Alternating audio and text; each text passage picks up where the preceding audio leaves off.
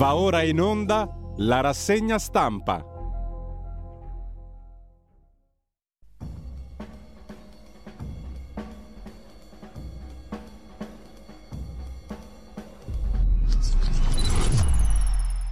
Radio Libertà, le trasmissioni tornano in diretta con la rassegna stampa affidata ad Antonino Danna. Grazie Meneghino Volante, amiche e amici miei, ma non dell'avventura, buongiorno, siete sulle magiche, magiche, magiche onde di Radio Libertà. Questa è la rassegna stampa, io sono Antonino Danna e questa è la puntata di martedì 12 di luglio dell'anno del Signore 2022. Cominciamo subito la nostra rassegna stampa ricordandovi i nostri consueti appelli. Primo, date il sangue in ospedale, il sangue serve sempre, specie ora che è estate. Salverete vite umane, chi salva una vita umana salva il mondo intero. Secondo appello, andate su radiolibertà.net, cliccate su Sostienici e poi abbonati, troverete tutte le modalità per sentire questa radio un po' più vostra, dai semplici 8 euro della Hall of Fame, ovviamente mensili, fino ai 40 euro mensili del livello Creator che vi consentirà di essere coautori e co-conduttori di almeno una puntata del vostro show preferito col vostro conduttore preferito. Ma poi, oggi è martedì, martedì si balla, stasera alle 20.30 c'è anche aria fritta, per cui, caro Meneghino Volante, io direi che potremmo mettere R5 sul nostro Jukebox perché partiamo lanciati, partiamo con tanta voglia di Milano da bere. Sabrina Salerno, Boys, Boys, Boys, 1987, andiamo. Boys, boys,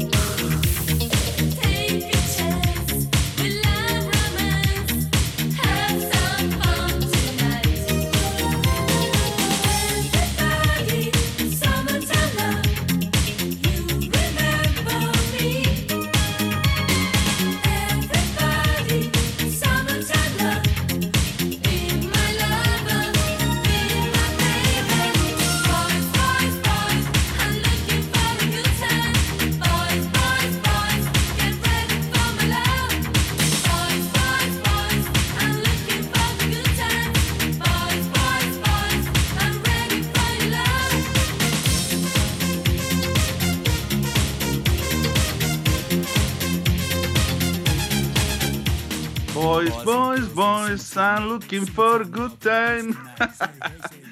Far mattina, arrivare con la tema Ferrari direttamente in ufficio dopo una notte passata in disco a Rimini, belli freschi e pettinati come se niente fosse, dopo aver sbocciato Don Perignon 2 milioni di lire del 1987 a carte da 50.000, che fanno più mazzo perché le 100.000 so di meno, eh? Che spettacolo! Questa era l'Italia degli anni Ottanta. Sabrina Salerno, Boys, Boys, Boys, 1987.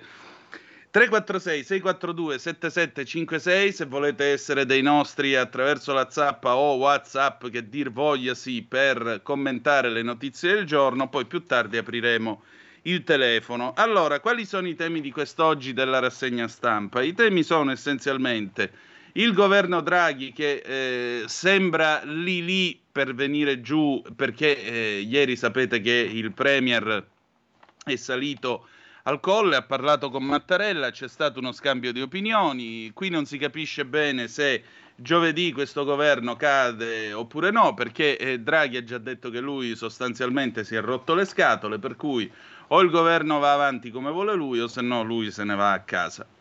Altro tema, tema drammatico tra l'altro che troveremo sulla prima pagina del Tempo, è il eh, lavoro. Pensate, sono, eh, c'è un italiano un italiano su quattro che percepisce meno del reddito di cittadinanza. Rendetevi conto lo sfruttamento della gente a che livelli è arrivati in quello che dovrebbe essere il primo mondo.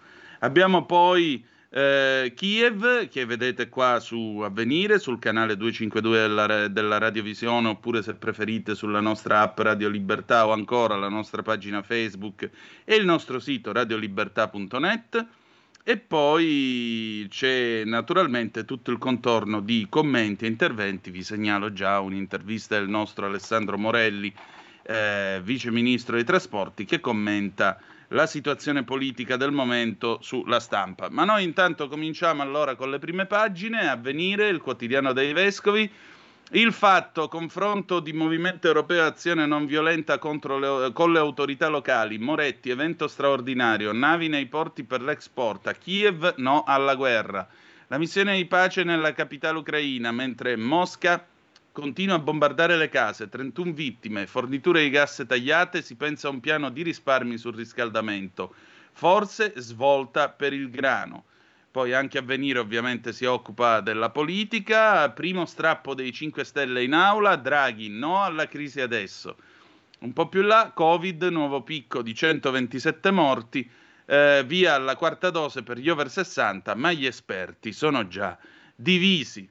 Roma, roghi e diossina sono dolosi, proteste e poi il caso Uber, di cui parla più approfonditamente il Fatto Quotidiano, anche Macron e Renzi, così Uber faceva pressioni sui governi. Corriere della Sera. Corriere della Sera, Berlusconi al Premier, ora una verifica di maggioranza. La Lega, ascolti le nostre richieste. Giovedì il voto di fiducia al Senato. Strappo 5 Stelle, Draghi al colle. La Camera approva il decreto aiuti, il movimento lascia l'aula. Irritazione di Palazzo Chigi. Di spalla, Eni, riduzione di un terzo. Mosca taglia le forniture di gas, il piano dell'Italia per l'emergenza. Pensate, il piano dell'Italia per l'emergenza, perché il ministro della transizione ecologica Cingolani ha parlato ieri a un evento dedicato all'energia, il piano sarà abbassare la temperatura in casa per risparmiare 2 miliardi di metri cubi di gas. Ale. Eh, di spalla il virus, hub medici dove ricevere il vaccino Covid quarta dose per gli over 60, la UE fate presto. A centropagina la fotografia, il gesto, la sfilata di Martina, non è mai colpa di ciò che ti metti, mi aggredirono, ero vestita così. Alla passerella finale del concorso di bellezza di Jesolo ha, sfidala, ha sfilato con gli abiti che indossava quando fu aggredita a Padova nel 2019. È la storia di forza e coraggio di Martina, 20 anni, studentessa di biochimica, non è mai colpa di ciò che indossi, ha detto. Il domani, le fibrillazioni in Parlamento, Draghi cerca l'aiuto di Mattarella per fermare la quasi crisi di governo, Berlusconi chiede una verifica di maggioranza dopo che il Movimento 5 Stelle si è astenuto sul decreto aiuti, Salvini approva, il Premier è salito al Quirinale per un colloquio non programmato col Presidente della Repubblica. Tra l'altro, nell'editoriale il direttore Stefano Feltri scrive la nuova crisi o un vero governo Draghi oppure meglio il voto subito. Voi che ne pensate? Mandateci qualche zappa al 346 642 7756. Il fatto quotidiano, governo, pantomima per la mossa del capo 5 Stelle. Nota a Chigi da mercoledì. Draghi sale al colle e scuce 13 miliardi per convincere Conte. Area di crisi di nervi, il Movimento 5 Stelle non vota il DL aiuti con inceneritore. B fa le bizze, il Premier tratta. B sarebbe eh, su emittenza, cav- l'ex cavalier Silvio Berlusconi. Poi il 28% guadagna meno di 9 euro l'ora, i dati INPS in Italia un lavoratore su tre non arriva nemmeno a 1000 euro al mese, un'ora in meno al giorno e 18 gradi al massimo, la Russia taglia il gas, Cingolani vuole ridurre i riscaldamenti, ma senza piano. La fotografia e il fotomontaggio, tra l'altro, di apertura del Fatto Quotidiano, c'è Conte con il signor Bonaventura che però ha la faccia di Draghi, il quale ha un assegno con soprascritto miliardi. Sapete che il grande Sto, Sergio Tofano, lo faceva su, mh, mm, sul Corriere dei Piccoli, generalmente era un milione il premio che veniva dato, poi salì a un miliardo, poi oggi abbiamo eh, Draghi nei panni del signor Bonaventura. Il foglio, il foglio scandalizzarsi per il lobbismo di Uber chiudere gli occhi di fronte ai ricatti dei tassisti, l'indignato collettivo è il miglior alleato dello status quo, il commento del giovane direttore Claudio Cerasa. Eh, il Premier sale al colle, le ultime condizioni di Draghi per trovare la pace con Conte. Il Movimento 5 Stelle ha un passo alla rottura, la destra ci spera, Palazzo Chigi pensa alle misure per disinnescare la crisi. Tra l'altro, mentre vi parlo, sono in corso i funerali di Shinzo Abe, ex premier giapponese. Infatti, l'eredità di Abe, il primo ministro Kishida tenta la riforma della carta pacifista. Il Giappone può riam- riarmarsi. E eh già, perché la Costituzione giapponese che fu scritta dopo la guerra dagli americani, gliela scrisse il generale MacArthur con i suoi esperti, sostanzialmente rende il Giappone una nazione disarmata, tant'è vero che non si chiamano forze armate, non hanno la marina, l'uomo che ha ucciso Abe non è un marinaio della marina giapponese, ma è un componente delle forze di autodifesa marittime del Giappone, che è una cosa un po' diversa. Eh, andiamo, un ricordo anche di Angelo Guglielmi, Guglielmi in Bermuda, la letteratura alla RAI, l'ultimo libro sul gruppo 63, il lungo viaggio di Angelo Guglielmi che se n'è andato ieri a 93 anni, l'uomo che ha inventato eh, la, eh, chi l'ha visto, i primi programmi di Giuliano Ferrara e così via. Allora, il giornale, la guerra e le sanzioni, Mosca taglia il gas all'Europa, caos rifornimenti per l'inverno, per l'Italia ridotti di un terzo, come risparmiare in bolletta. L'analisi di Gian Michalessin, che voglio dire di guerre ne ha viste assai nella sua vita, eh, beh, a pagina 7 del giornale, poi ve la leggerò, Gian, di Gian Michalessin, fare i conti con la realtà è il momento di trattare. Titolo d'apertura, svolta di Berlusconi, basta ricatti grillini, provocazione del Movimento 5 Stelle, non vota il DL aiuti. Forza Italia e la Lega, ora verifica di governo. Draghi va al colle, Tajani, il PD non vuole evitare lo strappo. I Dem arretrano, rinviati cannabis libera e cittadinanza facile. Centropagina, una notizia, mh, comunicato per dirsi addio, Totti e Hillary si separano, fine della favola da copertina. Fammelo aggiungere alle notizie di cui francamente non me ne importa molto. Comunque, strage di civili nel Donetsk, un milione di soldati per Kiev, Putin tratta con Erdogan. Il missile Uragan lanciato dall'esercito russo sulla cittadina di Chasiv Yar nella regione di Donetsk in Ucraina orientale ha fatto una strage di civili. Il bilancio ancora provvisorio ieri, quando sono stati rimossi il 65% dei detriti, parlava di 30 morti. Kiev vuole mobilitare un milione di combattenti per riprendere il sud del paese. Putin tratta con Erdogan sui corridoi del grano. Anche qui poi c'è un reportage a pagina 10, anche questo interessante, di Fausto Biloslavo. Noi italiani in guerra con gli ucraini, tra i volontari italiani a Dnipro che combattono al fianco delle truppe ucraine. Putin va fermato ora.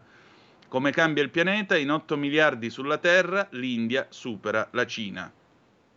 Il QN che racchiude giorno, nazione e resto del Carlino, crisi più vicina, Draghi da Mattarella. I grillini non votano il decreto aiuti, Forza Italia e Lega, subito una verifica. L'irritazione del Premier, o mi fate governare o me ne vado. L'Inps fotografa l'Italia che soffre, un dipendente su tre sotto i 9 euro, i giovani sono disillusi. Dopo 30 anni di lavoro, 750 euro di pensione. E pensate, se voi siete nati attorno al 1980 come me, zero pensione, per noi sarà zero Anche qui abbiamo la fotografia al centro, Totti e Hillary, la rottura non era una fake news, l'ex calciatore inevitabile, separazione annunciata dopo mesi di smentite. Una nota, diciamo così, se permettete, commovente. Pablito, il telefono squilla ancora. I messaggi per Rossi, sei un eroe. Ebbene sì, la moglie ha ottenuto che non venisse disattivato il numero di telefono di, Pablo, eh, di Paolo Rossi, il nostro Pablito, e quindi anche ieri nel quarantennale eh, della vittoria al mondiale spagnolo ci sono stati messaggi e comunicazioni nella chat dei campioni del mondo, eh, rivolte ovviamente a Paolo Rossi. Il mattino di Napoli, Movimento 5 Stelle, schiaffo a Draghi, DL aiuti, i grillini escono dall'aula. Forza Italia chiede una verifica di maggioranza. Il Premier sale al Quirinale da Mattarella. Situazione seria. Giovedì il voto al Senato. La circolare del Ministero di spalla, Covid, quarta dose, subito agli over 60, presto vaccini contro le varianti. De Luca, rafforzare i controlli a fine agosto negli aeroporti. Ritorsioni di Mosca, scatta il piano d'emergenza, tagliata ad un terzo la fornitura di gas, UE, prepariamoci a ogni scenario. Koulibaly irrompe il Chelsea, Delea Di Maro per incontrare il difensore Ostigard e del Napoli. Giuro, non so che cosa vi ho letto, però per chi è appassionato di calcio qualcosa vorrà dire. Il messaggero, vaccini subito ai sessantenni.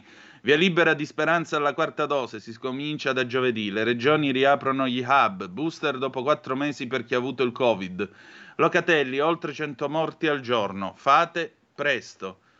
La beffa dei fondi, il PNRR, le città, interventi ridotti nel centro Italia. Aiuti, il Movimento 5 Stelle non vota, Draghi al Quirinale, situazione seria. Il Premier conta di convincere i grillini, al Senato governo in bilico, Forza Italia serve la verifica. Italia oggi, se permettete, la Russia, allora, apertura, l'energia fa il pieno di aiuti, rigassificatori non rinviabili, semplificazione per gli impianti di rinnovabili, meno tasse per utenze domestiche, aliquota al 25% sugli extra profitti delle imprese energetiche, i rigassificatori come interventi indifferibili e di pubblica utilità. Eh, queste sono le novità del DL Aiuti, approvato alla Camera in prima lettura il servizio del collega Damiani a pagina 23 di Italia Oggi di stamattina. Poi abbiamo la Germania nel servizio del grande Roberto Giardina, in Germania si restringono i prodotti ma non i prezzi. Carlo Valentini colpisce ancora, Roma, capitale della vergogna, la raccolta dei rifiuti costa 708 milioni all'anno, un record, la capitale è il biglietto da visita di un paese, scrive Carlo Valentini. Anche per questo quanto sta succedendo a Roma non può lasciare indifferenti, rifiuti ovunque che mettono a rischio la salute mezzi pubblici di trasporto che non funzionano, cinghiali per le strade, battaglioni di topi che si palesano di notte, incendi appiccati in varie parti della città, dalle discariche ai depositi degli sfasciacarrozze, una città non governata. Il servizio rifiuti a Roma costa poco più di 708 milioni di euro, il più caro d'Italia. I pubblici esercizi pagano per il servizio che non c'è 39 euro al metro quadro contro i 25 di Milano.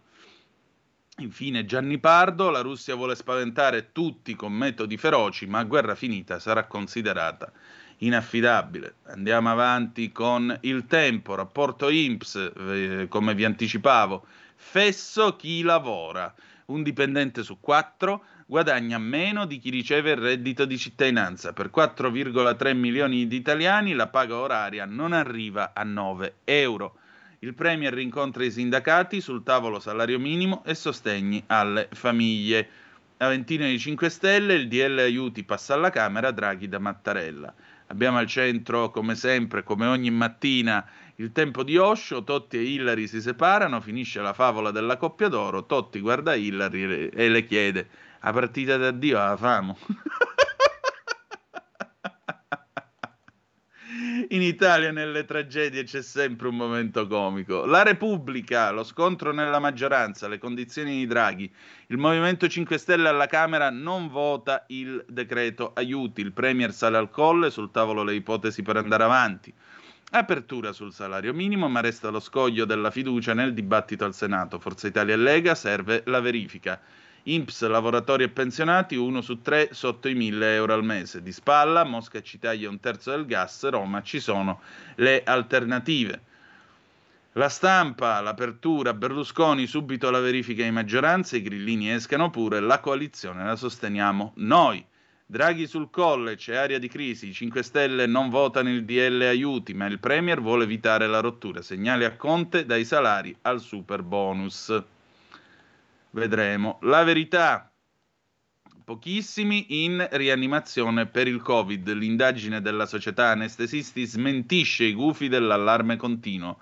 Il presidente della SIA Arti, più dell'86% dei pazienti è ricoverato in intensiva per altre patologie e risulta positivo soltanto a causa di protocolli che bisogna cambiare. L'emergenza sanitaria che rende obbligatorio il test all'ingresso in ospedale non ha più senso. Di spalla ancora Francesco Borgonovo torna sul caso della nostra Alessia, la nostra ascoltatrice che ha avuto a che fare con Burioni, la lezione di Burioni, se sei dalla parte giusta puoi fare di tutto senza pagare dazio, perché non abbiamo sentito né non una di meno né tantomeno le femministe in servizio permanente effettivo intervenire su questo caso. Però l'importante è dire ministra, perché questo aiuta la dignità delle donne. Allora, grande successo, c'è poi l'editoriale di Maurizio Belpietro, grande successo delle sanzioni alla Russia, il governo si prepara a spegnere l'Italia.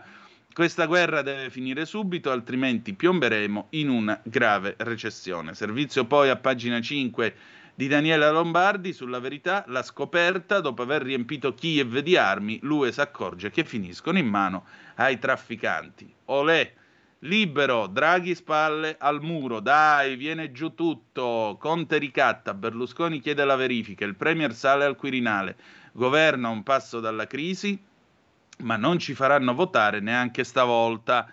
Guerra sul gas, la Germania complice di Putin. Covid parla il virologo di Perri, via la quarta dose quando e a chi conviene farla. Le accuse di Zangrillo e i dati INAIL sui contagi al lavoro, i numeri non tornano. Uh, I privilegi della nazionale rosa, vedete che c'è questa fotografia di Barbara Bonanzea che è la eh, centravanti della nazionale al femminile. Barbara Bonanzea durante la partita persa 5-1 con la Francia agli europei, se le azzurre fan pena è giusto criticarle i privilegi della nazionale rosa. La verità è affari, anche i 5 Stelle lo riempono di marchette, poi non lo votano in aula. Draghi, 5 miliardi buttati. Nel DL aiuti per imprese e famiglie, un quarto delle risorse sono mance a chi non ne ha bisogno. Centropagina la fotografia, dopo la fusione di Autogrill e Dufree, congelata la vendita degli immobili. Benetton divisi sul mattone. Sanità, cervello di ritorno per, dare, per ridare la vista ai ciechi. Queste sono quelle notizie che commuovono sempre, perché proprio come diceva il Concilio Vaticano II 60 anni fa, oggi viviamo in un mondo più pericoloso, ma è anche vero che è un mondo nel quale si può fare tanto più bene. I giornali locali, Brescia oggi, strage stradale, un'altra croce, motosi- motociclista di Sarezzo, 54 anni, centro un palo in via Triumplina, morto sul colpo, tutto urago, piange Daniele, il ragazzo che è stato travolto da una macchina. Ieri, Corriere del Mezzogiorno, Campania, il Censis boccia i nostri Atenei, l'Università Campania agli ultimi posti, Salerno la meglio piazzata a metà classifica. Corriere del Mezzogiorno, Puglia, stuprata nel bagno del Beach Club. Orrore a Gallipoli, vittima una giovane turista belga, due arresti dei carabinieri. Corriere del Trentino, incroci, giro di vite con due autoelox e 13 telecamere. Trento Nord, sistema in funzione dopo l'estate. Strage la volontà dei familiari, ceneri sparse, ceneri sparse sul ghiacciaio, tornano in funzione i droni. Corriere del Veneto, Venezia e Mestre, tornano le code per test e vaccini, i contagi spingono over 80 e fragili alla quarta dose, Veneto pronto anche per gli over 60, Venezia e Verona, Save ammette le criticità e distribuisce avvisi, aerei e bagagli sarà un'estate difficile. Corriere della Sera, dorso di Bergamo, i tamponi a tappeto non servono più, l'infettivologo Rizzi, Papa Giovanni, virus contagioso ma poco grave, così ci stiamo reimmunizzando. Corriere della Sera, eh, dorso di Brescia, Covid, quadruplicati i ricoveri, allarme del direttore generale della SST Francia Corta, soffrono gli ospedali di provincia. Corriere della Sera, Dorso di Roma, Roghi il comune sotto inchiesta, la procura avvia verifiche sul mancato sfalcio delle aree verdi, indagini anche sui municipi. Corriere Torino, due morti e due feriti nello schianto con l'autobus. Corriere dell'Alto Adige, bus pochi autisti, taglio delle corse, scatta lo sciopero, vertice urgente, fondi per alzare le paghe. Corriere di Bologna, Lepore sconfessa l'ex Sardina Santori. Il sindaco, le leggi vanno rispettate, spero che Mattia non voglia sprecare tutto. E lui siamo in linea perché appunto questo statista, lo statista Santori ha detto che lui si fa le canne e si coltiva la marijuana eh, in casa. Vabbè. Corriere Fiorentino, la Toscana, autisti contagiati, bus a rischio, autolinee toscane, raddoppiati i casi Covid, il virus frena la corsa, ma i ricoveri aumentano. A centropagina il famoso eh, Ponte del Diavolo di Borgo Ammozzano, questo bellissimo ponte con tanto di lago artificiale che io mi ricordo di aver visto pieno, ora è completamente vuoto. Eh, sotto soltanto sabbia e sassi, il cerchio asciutto, ma non è tutta colpa della siccità perché stanno facendo manutenzione negli invasi idroelettrici. La Gazzetta del Sud, Messina e Sicilia, il rapporto 2022, grandi università secondo il Censis Messina è ultima. La 32enne di Letoianni trovata senza vita nell'abitazione di Giarre, questo è anche eh, un giallo che si sta dipanando in questi giorni, morta in casa, fermato il marito, si sospetta femminicidio di Deborah Pagano, ma si attende l'autopsia per confermare l'ipotesi, comunità sconvolta nel centro ionico. Ancora rifiuti, il TAR sconfessa alla regione, si riapre il percorso burocratico, sindacati e Legambiente, ottima notizia. Il Tribunale amministrativo riammette il progetto di A2A per la riconversione della centrale di San Filippo del Mela. Messina e Villafranca, ah, Barra Franca, vedi?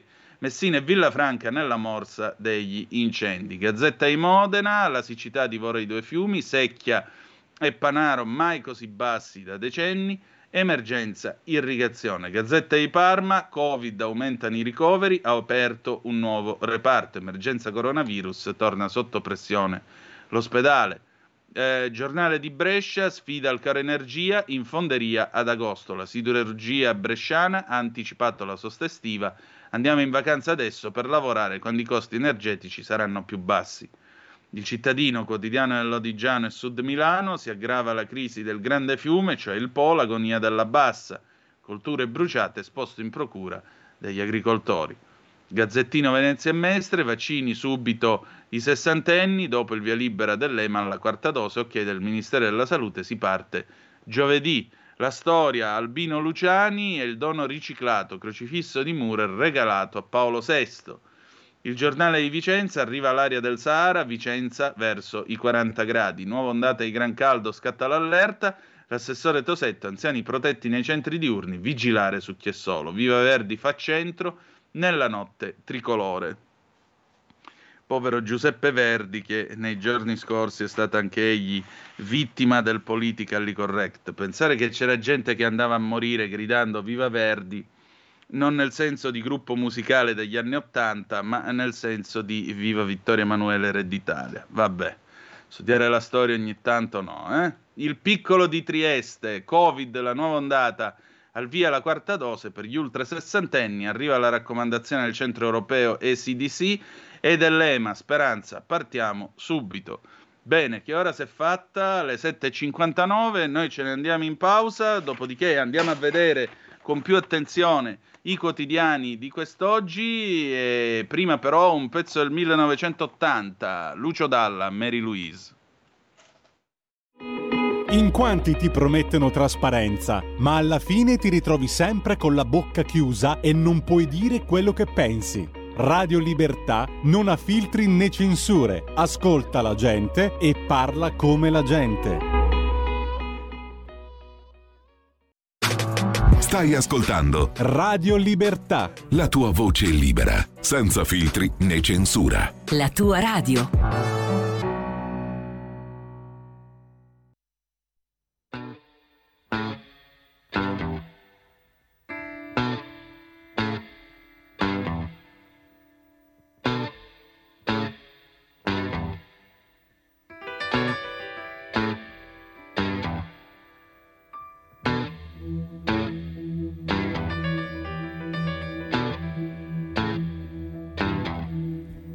Regista aspettava la star al ristorante. Sembrava un morto con in mano un bicchiere.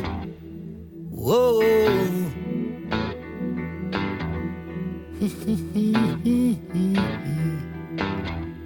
Il ragazzo lavorava in un bar ed aspettava che il padrone se ne andasse per potersi sedere. Torino. Il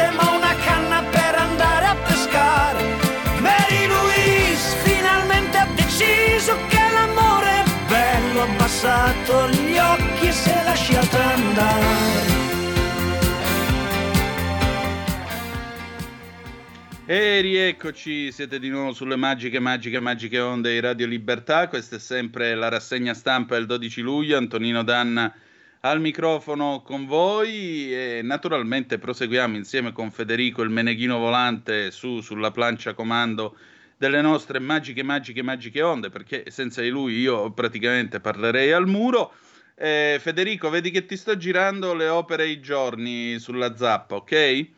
Ecco, comunicazione di servizio in codice, così Federico sa quello che deve, quello che egli deve fare e che fa in maniera ammirevole, aggiungerei anche. Allora, avete ascoltato Mary Louise di Lucio Dalla, questo fanchettone del 1980 dall'omonimo album Dalla, proprio appunto del 1980, album che eh, il, cui, il cui incipit, l'incipit di questa canzone probabilmente lo ricorderete tutti perché è un tormentone di Borotalco di Carlo Verdone del 1982, no? Ma perché Cesare Cuticchia? Manuel Fantoni, ma lo senti come appoggia bene? E infatti al 346 642 7756 sono arrivate già alcune zappe che commentano pure questa scelta musicale. Enrico da Parma, grazie a te. Eh, caro Antonino, solo un poeta come Lucio Dalla poteva trasformare il racconto di una giornata qualsiasi in un momento fuori dal tempo che dopo più di 40 anni commuove ancora ascoltandolo. Grazie ancora, no, grazie a Lucio Dalla, caro Enrico, un uomo che aveva un uso micidiale dell'italiano. Io avevo 15 anni, lessi una cosa che lui aveva scritto, non mi ricordo se per la Smemo, perché poi l'ho cercata e non l'ho trovata più, o per l'agenda comics, comunque concludeva così. Dice tu un giorno sarai sulle stelle a dare astronomia 3 in quel dell'Università di Andromeda. Lessi quella cosa là e ti giuro, ho girato per un giorno in tondo su me stesso completamente intontito. Da quando è morto io mi sento molto meno intelligente, non che io mi senta tutta questa intelligenza, però prova a immaginare come mi sento adesso.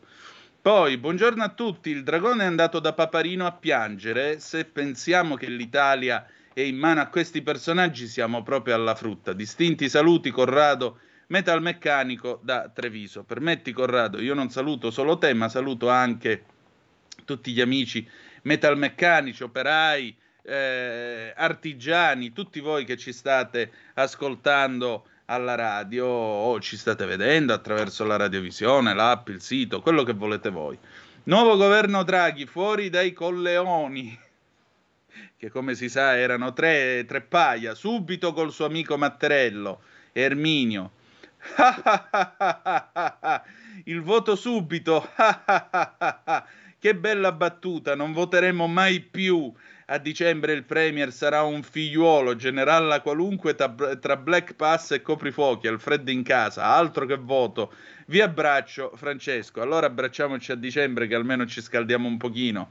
Elezioni subito, almeno avremo un governo eletto, forse. Bene, ragguagliatevi sui vostri messaggi, proseguiamo appunto con la rassegna stampa. Vi dicevo, il tema è eh, quello che è accaduto ieri, eh, parliamo del primo tema della giornata che esplode, siamo sul Corriere della Sera, esplode la tensione del governo, colloquio tra Draghi e Mattarella, DL aiuti, forfè alla Camera dei 5 Stelle, Berlusconi convoca i suoi e chiede una verifica. La Lega, giusto. Stanno per scoccare le 7 della sera, quando Mario Draghi, dopo aver fatto il punto a Palazzo Chigi con diversi ministri e le misure più urgenti, sale al Quirinale per un incontro riservato che non era in agenda. Non è un passo indietro, non sono dimissioni. La nota di Palazzo Chigi, che arriva un'ora dopo, assicura che si è parlato dei recenti incontri in Africa del capo dello Stato e si è passati in rassegna la situazione politica internazionale, nazionale ed economica. Eppure la tensione politica è altissima e la visita di Draghi a Mattarella è stata interpretata dai leader delle forze politiche come il segnale che questa volta il governo rischia davvero. Nei numeri l'alleanza d'unità nazionale nata nel febbraio del 21 esiste ancora, quella politica invece quasi in pezzi. A irritare e preoccupare il Premier non c'è solo lo smarcamento dei 5 Stelle sul voto finale del decreto aiuti, ritenuto gravissimo da molti big della maggioranza, è stata la mossa di Berlusconi a convincere Draghi che così il governo non va avanti. Il leader di Forza Italia chiede al Premier di sottrarsi alla logica ricattatoria del Movimento 5 Stelle e avviare una verifica di maggioranza. La Lega applaude portando a tre le forze dell'unità nazionale che si aggrappano alla giacca del Premier. E infatti il Corriere della Sera, trovandosi facendo, ha intervistato Antonio Tajani. Antonio Tajani che eh, naturalmente dice Conte ci dica cosa vuole, basta cincischiare, giovedì si apre la crisi. Eh, abbiamo esaminato la situazione politica con una certa preoccupazione per gli atteggiamenti del Movimento 5 Stelle, dice Tajani al collega Marco Esposito del Corriere. Ora aspettiamo le valutazioni del presidente Draghi, che noi sosteniamo con, con grande convinzione. Cosa sta succedendo? Se una forza di maggioranza, risponde Tajani, come lo è il Movimento 5 Stelle, decide come votare alla Camera a suo piacimento su ogni singolo provvedimento, si creano i presupposti per mandare in frantumi la maggioranza. Si rischia che ognuno vada per la propria strada, così non va bene. La maggioranza rischia veramente di saltare? Serve una verifica tra i partiti, non si può continuare a cischiare. Oltretutto le tensioni del centro-sinistra si stanno scaricando sull'esecutivo. Cosa intende? Il Movimento 5 Stelle ha messo nel mirino il PD, attaccandolo duramente durante la discussione. Il famoso campo largo è morto ieri in aula. Si parla anche di tensioni tra voi e la Lega, però. Non è vero, non c'è alcuna tensione. Cosa accadrebbe se il movimento giovedì in Senato non votasse la fiducia sul decreto aiuti? Se ne assumerebbero la responsabilità, si aprirebbe una crisi di governo. Per questo chiediamo una verifica, vogliamo sapere cosa vuole fare Conte. Noi vogliamo che questo governo arrivi a fine legislatura, siamo sempre stati collaborativi, mai abbiamo portato in aula provvedimenti divisivi.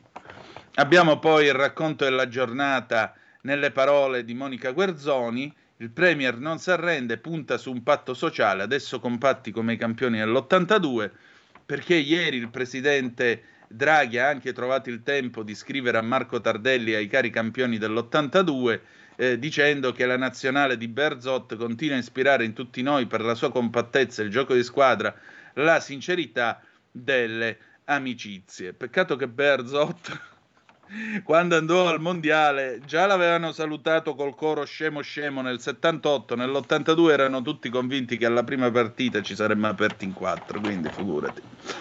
Oh, eh, però nel frattempo, naturalmente, eh, qual è la linea comunicativa di Palazzo Chigi? Eccola qua, eh, grande compattezza e serenità, la linea comunicativa di Palazzo Chigi, scrive ancora il Corriere della Sera, dove si descrive un presidente impegnato nell'agire determinato a completare la sua missione e dove si lavora per allontanare anche a parole i venti di una possibile crisi. Draghi è immerso nei dossier. Le dimissioni non sono un'ipotesi e se i 5 Stelle non voteranno la fiducia al Senato sul decreto aiuti e usciranno dalla maggioranza, sarebbe un fatto politico rilevante, ammettono a Palazzo Chigi. Ah, meno male. Mattarella potrebbe rinviare il Premier alle Camere per verificare se ancora c'è una maggioranza, ma non è detto che ci si arrivi. Nello studio di Mario Draghi, per tutto il giorno è un via vai di ministri, tecnici e collaboratori. Però poi alla, alle 7 della sera, alle 7 della tarde, ecco che Draghi sale eh, al eh, Quirinale e in particolare eh, cosa fa? Fa sua la filosofia del presidente Mattarella. Inutile parlare oggi di cosa faranno i 5 Stelle al Senato. Se non voteranno il decreto aiuti giovedì, affronteremo il problema. Con parole simili il Premier risponde a chi lo chiama. Da Antonio Tajani, per esempio, dopo il colloquio telefonico, descrive Draghi fortemente impegnato a risolvere i problemi, dal PNRR alle riforme, dalle conseguenze della guerra alla manovra economica problemi reali che hanno un impatto forte sulla vita degli italiani, ai quali il Presidente del Consiglio fortissimamente vuol fornire con i tempi delle emergenze le risposte giuste. E guai a parlargli di verifiche e rimpasti di governo perché Draghi li ritiene esercizi antichi e politicamente assai rischiosi. Quindi non permettetevi che voi altri con la vostra maleducazione a parlare di rimpasto di governo. E andiamo a vedere invece i commenti che sono stati fatti su questo tema, in particolare a pagina 4 sulla stampa, vi dicevo, c'è un'intervista del nostro Alessandro Morelli. Il leghista Draghi minacciato alla sinistra, il centrodestra non ci può stare se si sottovalutano PNRR e DL aiuti. Berlusconi ha ragione, se la maggioranza si restringe, Lega e Forza Italia diventano centrali. E allora Morelli parla appunto con il viceministro delle infrastrutture, parla con Alessandro Di Matteo della stampa. Il Movimento 5 Stelle non ha votato il DL aiuti, Draghi è salito al Quirinale, il governo potrà andare avanti? Risposta, si alza la tensione, questo conferma che la questione riguarda direttamente il governo. È un dato di fatto oggettivo ed è dovuto al teatrino e alla sinistra e a operazioni di bandiera come Ius Scole o Cannabis. Ma Ius Scole o Cannabis non riguardano la maggioranza. Risposta: certo che la riguardano. Io faccio fatica a sedermi al tavolo con esponenti che cercano di minare la salute del governo. Poi faccio quello che dice il movimento, ma io, Alessandro Morelli, fatico a stare seduto al tavolo con chi si comporta così. Io giro l'Italia per le iniziative del PNRR e nei palazzi romani si rinviano provvedimenti come il DL aiuti. Sembra una situazione bipolare, da un lato c'è la vita reale e poi ci sono quelli che pensano alle canne libere, tutti dobbiamo tirare nella giusta direzione, altrimenti poi torniamo a parlare di, noi torniamo a parlare di porti chiusi, dei nostri temi. Vuol dire che se loro insistono sulla cannabis, voi ripartite coi porti chiusi? Guardi che sull'immigrazione è Draghi ad aver detto che l'Italia ha raggiunto il limite. Un governo d'unità nazionale dovrebbe basarsi appunto sull'unità, sui temi delle dichiarazioni del Premier Draghi quando ha preso la fiducia. Il resto va messo da parte se no a questo punto i prossimi saranno otto mesi passati a tirarsi le dita negli occhi. Così il centrodestra non può starci. Quindi toccherebbe a Draghi rimettere in riga la maggioranza? Il primo a essere minacciato dalla sinistra è Draghi. Mi lascia un po' sbigottito chi immagina una neutralità del governo, chi pensa di girare la testa dall'altra parte di fronte a provocazioni di questo genere. Voglio vedere come farà Draghi a essere neutrale quando giustamente ci saranno iniziative dei parlamentari della Lega che vanno verso temi di bandiera. Servirà una verifica di governo, come chiede Berlusconi, soprattutto se il Movimento 5 Stelle dovesse uscire? Berlusconi ha perfettamente ragione. È chiaro che se la larga maggioranza si restringesse il perno diventerebbe il centrodestra con Lega e Forza, e Forza Italia. Ma a quel punto i pesi di maggioranza cambierebbero, tutto dovrebbe essere sostanzialmente cambiato. Pensa alla bulimia del PD nella gestione della RAI o sulle nomine. Il Premier è un leader che ha una forma mentale diversa alla politica. Gli va spiegato che noi, con buon senso, abbiamo tenuto le nostre bandiere per proporle in campagna elettorale mentre gli altri forse sono convinti di non farcela alle prossime elezioni e stanno lanciando una serie di provocazioni. Noi andiamo avanti lo stesso finché il nostro movimento ce lo dirà, però il governo non si può girare dall'altra parte. Io sono un ultra draghiano, non mi aspetto che Draghi faccia il leghista, ma che sia equilibrato e quindi faccia rispettare il programma esposto al momento della fiducia in Parlamento. C'è un'altra intervista che io vi voglio eh, leggere, vediamo se riesco a eh, trovarla perché mi ero segnato dove fosse, vediamo un po', vediamo un po', no, non la trovo più, vabbè, poi vi ragguaglierò anche su questo. Eh, nel frattempo andiamo a vedere invece il domani. Andiamo a vedere il domani su questo tema. Il domani vi dicevo fa questa eh, prima pagina di analisi e, e dice Stefano Feltri o un vero governo Draghi oppure meglio il voto subito. E così il governo Draghi, che a parole sei mesi fa tutti volevano salvare perché è indispensabile per il paese, ora pesa un filo. Gli stessi partiti che dicevano di voler tenere Mario Draghi a Palazzo Chigi, invece di eleggerlo al Quirinale, oggi si impegnano per renderlo impotente o umiliarlo. I 5 Stelle che prima hanno cercato distinzioni sulla politica internazionale comprensibili solo a loro, che cosa voleva esattamente Giuseppe Conte? Boh. Poi si sono inventati un programma economico che avrebbero potuto attuare nell'arco di una legislatura, ma non l'hanno fatto e ora chiedono a Draghi di imporlo agli altri partiti. Matteo Salvini cerca di salvare la sua leadership nella Lega, nonostante i disastri trascinando il governo in battaglie che non sono di sua competenza, quelle parlamentari sullo Ius School e la cannabis. Al massimo riuscirà a privare il PD anche di questi risultati simbolici. Ma Draghi poco c'entra con queste questioni che occupano solo Camera e Senato. L'eterno Berlusconi riappare e cerca di accelerare il confronto nella maggioranza. Non si sa se nel tentativo di ricordare agli elettori che Forza Italia ancora presidia il centro-destra a difesa di Draghi o per accelerarne la caduta. Di sicuro c'è che Draghi non ha il mandato per sopravvivere e portare a termine la legislatura, ma per fare le riforme necessarie al PNRR e combattere una pandemia che non è affatto finita, nonostante la scomparsa delle restrizioni e dell'annesso ministro della salute Roberto Speranza. Quindi può benissimo gestire alcuni dossier caldi, come il salario minimo sul quale Molti sono d'accordo in via di principio e mancano solo i dettagli, ma non può certo scambiare la sopravvivenza del suo esecutivo col falò di altri miliardi a sostegno ai bonus edilizi. I 5 Stelle che predicano la redistribuzione hanno favorito l'ennesima misura a, favore, a difesa della rendita immobiliare. Sono diventati il partito delle villette e delle seconde case, invece che continuare il ripensamento in chiave universalistica del welfare avviato col reddito di cittadinanza. Draghi ha già detto a quali condizioni è disposto a fare il Premier. Medesima maggioranza e programma sensato che nell'immediato vuol dire evitare scostamenti di bilancio e una chiara lista di priorità che in cima il Covid, l'inflazione e il PNRR. Di spazio per le ennesime mancette a partiti in fibrillazione elettorale non ce n'è.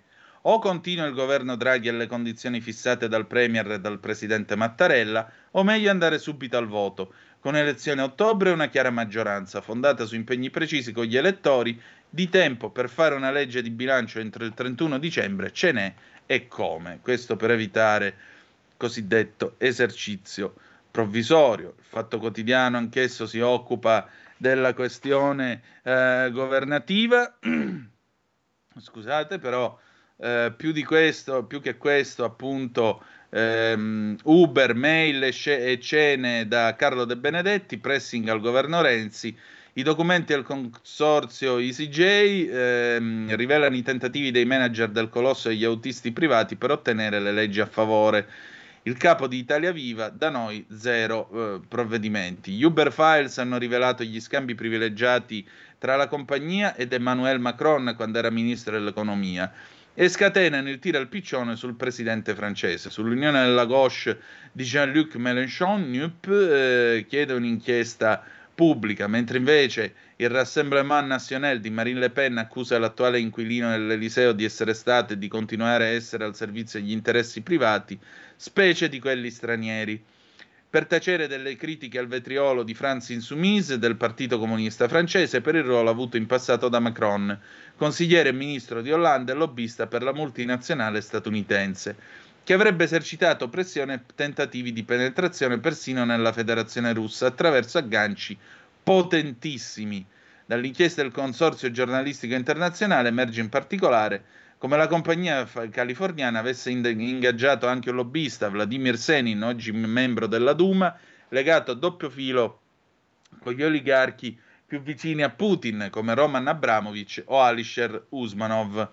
A proposito degli Uber Files, per quanto riguarda invece eh, l'Italia, secondo l'Espresso, uno dei punti più importanti della cosiddetta Operation Renzi porta il nome di Jim Messina, ex vice capo del staff presidenziale di Obama. Messina nel 2013 è stato assunto dalla multinazionale come lobbista internazionale. Il punto è che mentre lavorava per Uber, nel 2016 era anche consulente politico di Renzi, un doppio ruolo finora inedito, diversa invece la parabola di Gabriele De Giorgi, ma comunque a cavallo tra politica e Uber, consulente di Renzi alle primarie del centro-sinistra del 12, poi vinte da Bersani, poi capo di gabinetto del sottosegretario Domenico Manzione, governo Renzi, infine consigliere politico dell'allora premier Paolo Gentiloni, De Giorgi è oggi responsabile delle relazioni istituzionali di Uber per Italia, Malta, Grecia, un posto di lavoro ottenuto nel 2018, quando in Italia era insediato il governo giallo-verde e Travis Kalanick, ex capo di Uber, era già stato sostituito. Negli Uber Files si fa riferimento anche a Carlo De Benedetti, ex editore di Repubblica e Oggi di Domani, dal 15 al 20 l'ingegnere è stato azionista di Uber, sempre nel 15, dunque all'inizio dell'investimento, si è tenuto una cena nella sua residenza romana con i rappresentanti della multinazionale. David Plouffe, già organizzatore della campagna elettorale di Obama nel 2008, Mark McGann, eh, fonte dello scoop dell'EasyJ che in quel momento era responsabile delle politiche aziendali in Europa di Uber.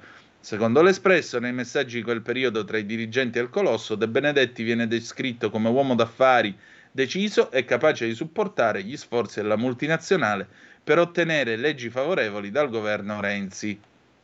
La replica di Uber e comunque non cercheremo scuse per comportamenti passati che non sono in linea con i nostri valori attuali, chiediamo di giudicarci per ciò che abbiamo fatto negli ultimi cinque anni e da ciò che faremo è la nota di Uber che prende le distanze dal vecchio manager Travis Kalanick, uno dei due fondatori della multinazionale, sostituito nel 2017 dal nuovo AD Dara Koroshawi. Uber è una società diversa, il 90% degli attuali dipendenti sono arrivati con Dara. Questo per completezza di informazione. Tiremmi innanzi, allora, ehm, dove siamo arrivati? Sì, direi che possiamo introdurre adesso l'altro tema. L'altro tema è quello che si sviluppa sul tempo. Sono le 8.23, abbiamo anche il tempo appunto per farlo. Poi alle 8.30 sapete che ci sarà come sempre il meteo. Allora, vista la politica, adesso noi passiamo a parlare di lavoro. Vi dicevo, il tempo stamattina titola con Fesso chi lavora. Perché? Perché eh, c'è questo rapporto dell'Inps che fotografa una situazione sconfortante per i lavoratori. Uno su quattro percepisce uno stipendio inferiore a 780 euro al mese, che è anche l'importo del reddito di cittadinanza targato 5 stelle. Insomma, nel nostro paese a molti converrebbe restare sul divano e attendere l'assegno.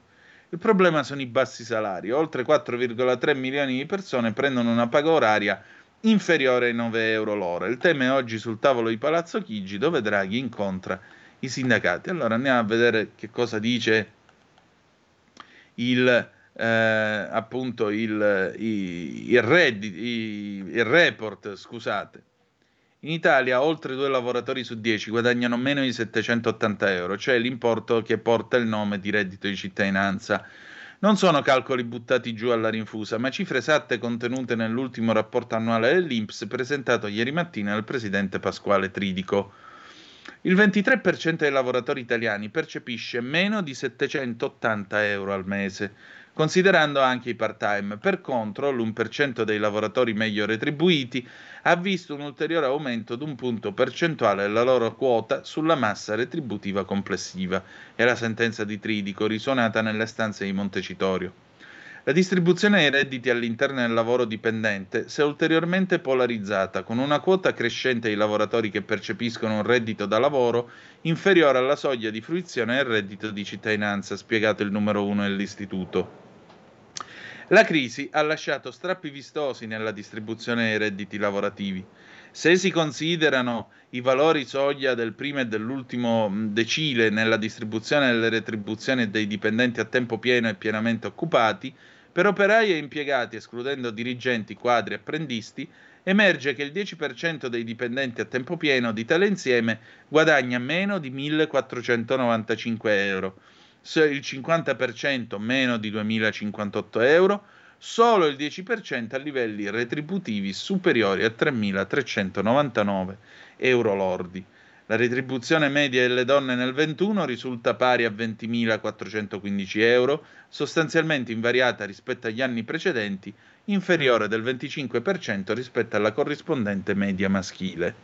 Ecco, forse femminismo sarebbe eh, azzerare questo divario del 25% e magari alzare gli stipendi. Povera Italia, scrive ancora il Tempo, oltre 4 milioni di occupati non riescono ad arrivare neanche ai 9 euro l'ora. Uno su quattro guadagna meno e il reddito di cittadinanza. Rapporto dell'Inps, appunto, al 23% dei lavoratori uno stipendio inferiore dei 780 euro al mese. Ma non c'è soltanto chi lavora, c'è anche chi prende la pensione. Pensioni da fame, le donne sono ancora più svantaggiate per loro un gap di 38 miliardi rispetto agli uomini, a quasi metà degli anziani a segno di meno di 1000 euro al mese. A segno di meno di 1000 euro al mese. Qualche giorno fa ricorderete che ci ha telefonato una nostra ascoltatrice da Treviso che ci spiegava appunto con molta dignità eh, la sua difficile situazione. Andiamo a vedere allora Cosa scrive il Tempo? Il 2021 ha registrato vere e proprie pensioni da fame, con tanto di conferma dell'INPS. Secondo l'istituto, poco più del 40% dei pensionati italiani ha percepito un assegno pensionistico lordo ben al di sotto dei 12.000 euro l'anno, meno di 1.000 euro al mese. Una platea che però scende al 32% se si considerano gli importi maggiorati e integrazioni al minimo associate alle prestazioni, compresa l'indennità d'accompagnamento e la quattordicesima mensilità. Al 31 dicembre 2021 i pensionati complessivi sono circa 16 milioni, di cui 7,7 uomini e 8,3 donne. E come se non bastasse un problema nel problema, anche in questo caso è il gender gap. Nonostante le donne rappresentino infatti la quota maggioritaria sul totale dei pensionati, ovvero il 52%, queste ultime percepiscono solo il 44% dei redditi pensionistici, pari a 137 miliardi di euro contro i 175 miliardi degli uomini. Inoltre è stato calcolato che l'importo medio mensile dei redditi percepiti dagli uomini è superiore a quello delle donne del 37%. Il tema delle pensioni è fondamentale per l'Inps e il Paese. Un'ulteriore ragione che induce a preoccuparsi del fenomeno della povertà lavorativa di oggi è il fatto che chi è povero lavorativamente oggi sarà un povero pensionisticamente domani, ha detto il presidente dell'Inps Pasquale Tridico, lasciando intendere che la situazione è davvero drammatica a causa della denatalità, che anche se dovesse essere contrastata, i benefici dei nuovi contribuenti che entrano nel mercato del lavoro si verificheranno tra 20-25 anni.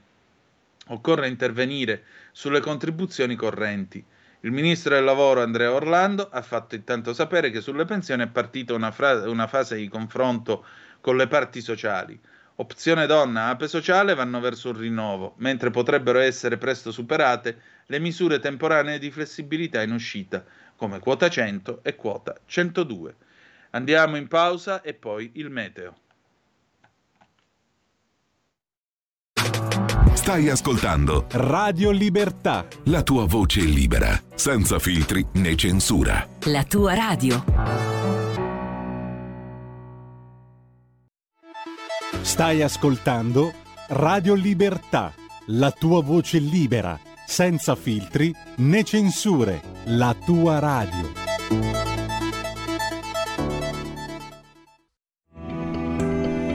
Il meteo.it presenta le previsioni del giorno.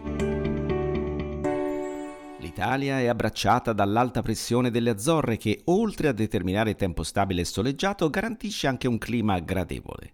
Al mattino sole prevalente da nord a sud, anche se con più nubi sulle regioni centrali, dove potrebbero anche formarsi degli addensamenti con rovesci associati, specie tra Umbria, Marche e Abruzzo. Nel pomeriggio lieve instabilità a carico soprattutto della dorsale appenninica, dove non sono esclusi dei fenomeni sempre in genere buono altrove. Per ora è tutto da ilmeteo.it dove il fa la differenza anche nella nostra app. Una buona giornata da Lorenzo, te dici? Avete ascoltato le previsioni del giorno. E la linea torna ad Antonino Danna. Antonino, c'è Sara Garino collegata con noi. Oh, la scintillantissima Sara Garino, buongiorno. Buongiorno Antonino e buongiorno a tutto il pubblico. E allora, oggi alle 12 ci sarà un'altra importante puntata di Alto Mare, di che parliamo? Guarda Antonino, quest'oggi parleremo di sicurezza a 360 gradi, andando a esaminare tanto il settore pubblico quanto la cote privata. Lo faremo con due rappresentanti della Lega, l'onorevole Jacopo Morrone, già sottosegretario di Stato alla Giustizia, lo faremo con il senatore Umberto Fusco, tra l'altro ufficiale dell'esercito, quindi un altro nostro rappresentante che di sicurezza a tutti i livelli chiaramente se ne intende. Avremo poi Claudio Verzola di AIS, Associazione Italiana Sicurezza Sussidiaria, e Andrea Cecchini, segretario nazionale di Italia Celere, uno dei principali sindacati di polizia quindi una puntata al solito estremamente ricca con un parterre numeroso, aspettiamo ovviamente il pubblico. Eh, anche perché stamattina la stampa, grazie per avermelo ricordato, tra l'altro, la stampa dedica una pagina a proposito del, anzi un articolo a proposito della, ehm, del concorso in, puli- in polizia e le polemiche che ci sono state eh, sulla questione dell'identità di genere e così via. Quindi poi avremo modo di raccontarla ai nostri ascoltatori. È un promemoria interessante anche per loro, credo. Eh, avremo modo di trattare anche questo argomento. Allora, a mezzogiorno, come sempre, in diretta sulle nostre magiche, magiche, magiche onde. La bravissima e scintillante Sara Garino vi aspetta con alto mare. Grazie Sara. Grazie a te Antonino, un abbraccio e un saluto a tutto il pubblico. Grazie a te, grazie a te ancora. Allora, 0266203529 se volete essere dei nostri per telefono oppure 346 642 7756 per le vostre zap o whatsapp che dir voglia. Anzi, fatemi finire però un momentino eh, lo specchietto, la parte dedicata alla guerra perché Naturalmente parlare di guerra significa parlare di sofferenza, ma anche e soprattutto eh, di quello che sta succedendo al fronte. Mm, vi dicevo, c'è stata questa iniziativa di cui parla Avvenire questa mattina, c'è stato questo gruppo di pacifisti italiani che sono giunti a Kiev per dire di no alla guerra. Mm, sorriso nei volti, scrive Avvenire Zaini sulle spalle, bandiere arrotolate, i 60 pacificatori arrivati alla penisola superano i controlli all'ingresso del municipio di Kiev, ospiti dell'amministrazione comunale che concede la sala delle colonne in un sontuoso stile neoclassico per la prima manifestazione italiana di cittadinanza attiva che fa tappa nella capitale dell'Ucraina. È un fatto straordinario, sostiene Angelo Moretti, portavoce del MIN, sigla che sta per Movimento Europeo Azione Non Violenta, e che raccoglie 35 realtà della società civile, con un sogno, dire in un paese che, dove le bombe continuano a cadere che non basta la resistenza armata contro l'invasore russo. E non solo non basta la resistenza armata contro l'invasore russo, perché appunto eh, questo gruppo di eh, pacificatori dice, ha comunque le idee chiare, perché eh, dentro questo gruppo non ci sono soltanto cattolici, ci sono per esempio sacerdoti religiosi, radicali, chi come Marianella Sclavi, sociologa e attivista di Respiro Internazionale, è stata una delle prime esponenti di unità proletaria. I segnali di questo conflitto c'erano tutti, ma non li abbiamo saputi cogliere, sottolinea la studiosa, che anima culturale dell'iniziativa. Fin da ora dobbiamo affermare che qui non potremmo avere una soluzione simile agli accordi di Dayton del 95 per la guerra in Bosnia ed Erzegovina. Avevano bloccato il conflitto, ma hanno perpetuato la conflittualità. Mm, andiamo a vedere il sindaco di Kiev, Vitali Klitschko, peraltro lo chiama eh, chiama gli italiani, i pacifisti italiani li definisce amici. Poi abbiamo la nostra Marta Ottaviani a pagina 6 che ehm, riferisce eh, delle difficoltà che invece sta affrontando la Russia sotto un problema logistico. Non parte la mobilitazione. Stazioni mobili in caccia di reclute. Marta scrive che il presidente russo Vladimir Putin non sa più dove trovare nuovi soldati da mandare a combattere in Ucraina e pur di trovare nuove forze per il fronte si affida a tutto, anche ai galeotti.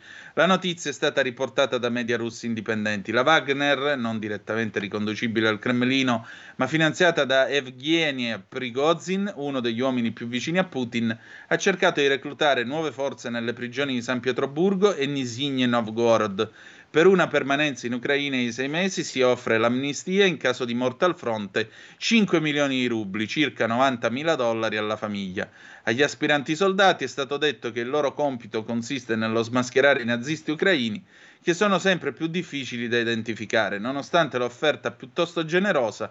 Fino a questo momento dalle prigioni hanno detto di sì solo poche eh, decine di persone.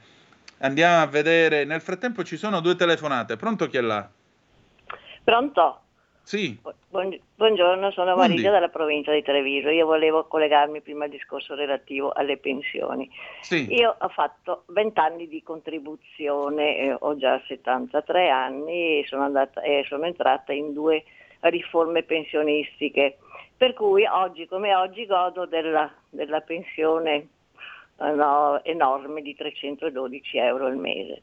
È vero che ho ereditato e gli affitti mi danno la possibilità di integrare la pensione, ma se all'epoca, perché la maggior parte dei contributi versati era nel commercio, visto che avevamo un lavoro autonomo, all'epoca eh, erano fissati e predeterminati dall'Inps i contributi da versare, perché successivamente poi è entrato in vigore il contributo eh, integrativo sul reddito e, e era stato assicurato all'epoca che ci avrebbero dato perlomeno la pensione minima, cioè i 501 euro. No, queste sono le cifre che a volte girano ancora oggi. Guardi, io trovo tutto questo indegno di un paese civile, anche perché io vorrei capire come possa riuscire una persona a campare non con 501 euro, ma 312 di pensione. Vorrei proprio capirlo. E vorrei capire se questa sia dignità e rispetto per i cittadini italiani, prima di tutto se sia rispetto nei suoi confronti. Le fatture del, del, gas arrivano a 300 euro al mese, al mese, e quelle dell'energia elettrica più o meno sono là e adesso arrivano mensilmente, non arrivano più eh, al bimestre, ma mensile è l'importo. Quindi pensi lei, fortunatamente Vergogna. sono coniugata e il marito mi mantiene. Ecco. Grazie okay. signora, grazie alla sua testimonianza, veramente. Io trovo tutto questo indegno. Un'altra telefonata, pronto chi è là? Buongiorno, sono Giorgio da Monza. Carissimo la... Giorgio, ciao. Ciao. La, la, telefonata della signora mi dà l'occasione per porre una domanda agli ascoltatori. Di Vai. fronte alla palese violazione del, dello Stato su tutti i suoi obblighi previdenziali che ha, pre, che ha preso nei confronti dei lavoratori negli ultimi decenni, io vi faccio una domanda, ma come fate a credere invece a tutte le imbecillità che vi raccontano su questa campagna vaccinale che è miseramente fallita? Allora, io sono andato sul sito della AIFA, Agenzia Italiana del Farmaco. Poiché questi signori grandi virologi ci dicono ah ma il vaccino non è mica fatto per prevenire i contagi, ti serve soltanto a non mandarti all'ospedale, a parte che all'ospedale ci si finisce lo stesso, però sul sito dell'AIFA c'è scritto vaccini, che cosa sono? I vaccini sono medicinali biologici che hanno lo scopo di prevenire una o più malattie infettive attraverso la stimolazione del sistema immunitario e la conseguente acquisizione della cosiddetta immunità attiva. Qui di ospedali, di evitare l'ospedale, che la malattia te la fai più o meno breve, non c'è scritto nulla quindi vi stanno prendendo per il culo. Allora i signori dell'AIFA o tacciono o perlomeno abbiano l'abitudine di fare la porcata che si faceva negli uffici sovietici ai tempi di sbianchettare i loro siti imbecilli evitando in questo modo di perculare la gente. La quarta dose non serve a nulla, vi hanno presi per il culo. Buona giornata. Buona giornata e grazie. Certo, passare dal, dalle pensioni a, a, un'ennesima tirata sui vaccini effettivamente è, una bella, è un bel salto. Comunque, tornando a noi, allora andiamo a vedere invece quello che sta succedendo sulla guerra. Abbiamo un'altra telefonata. Pronto chi è là? Pronto, ciao, sono Nutella da Cremona. Non ci siamo mai sentiti io e te. Benvenuta, c'è sempre una sì. prima volta. Buona giornata. Allora, io ti ho telefonato per, appunto per le pensioni sì. Perché l'altro giorno ho sentito una signora che prende, mi sembra, 500. Adesso ti dico invece cosa sta succedendo. Io sono di Cremona, a mia sì. sorella e una sua amica.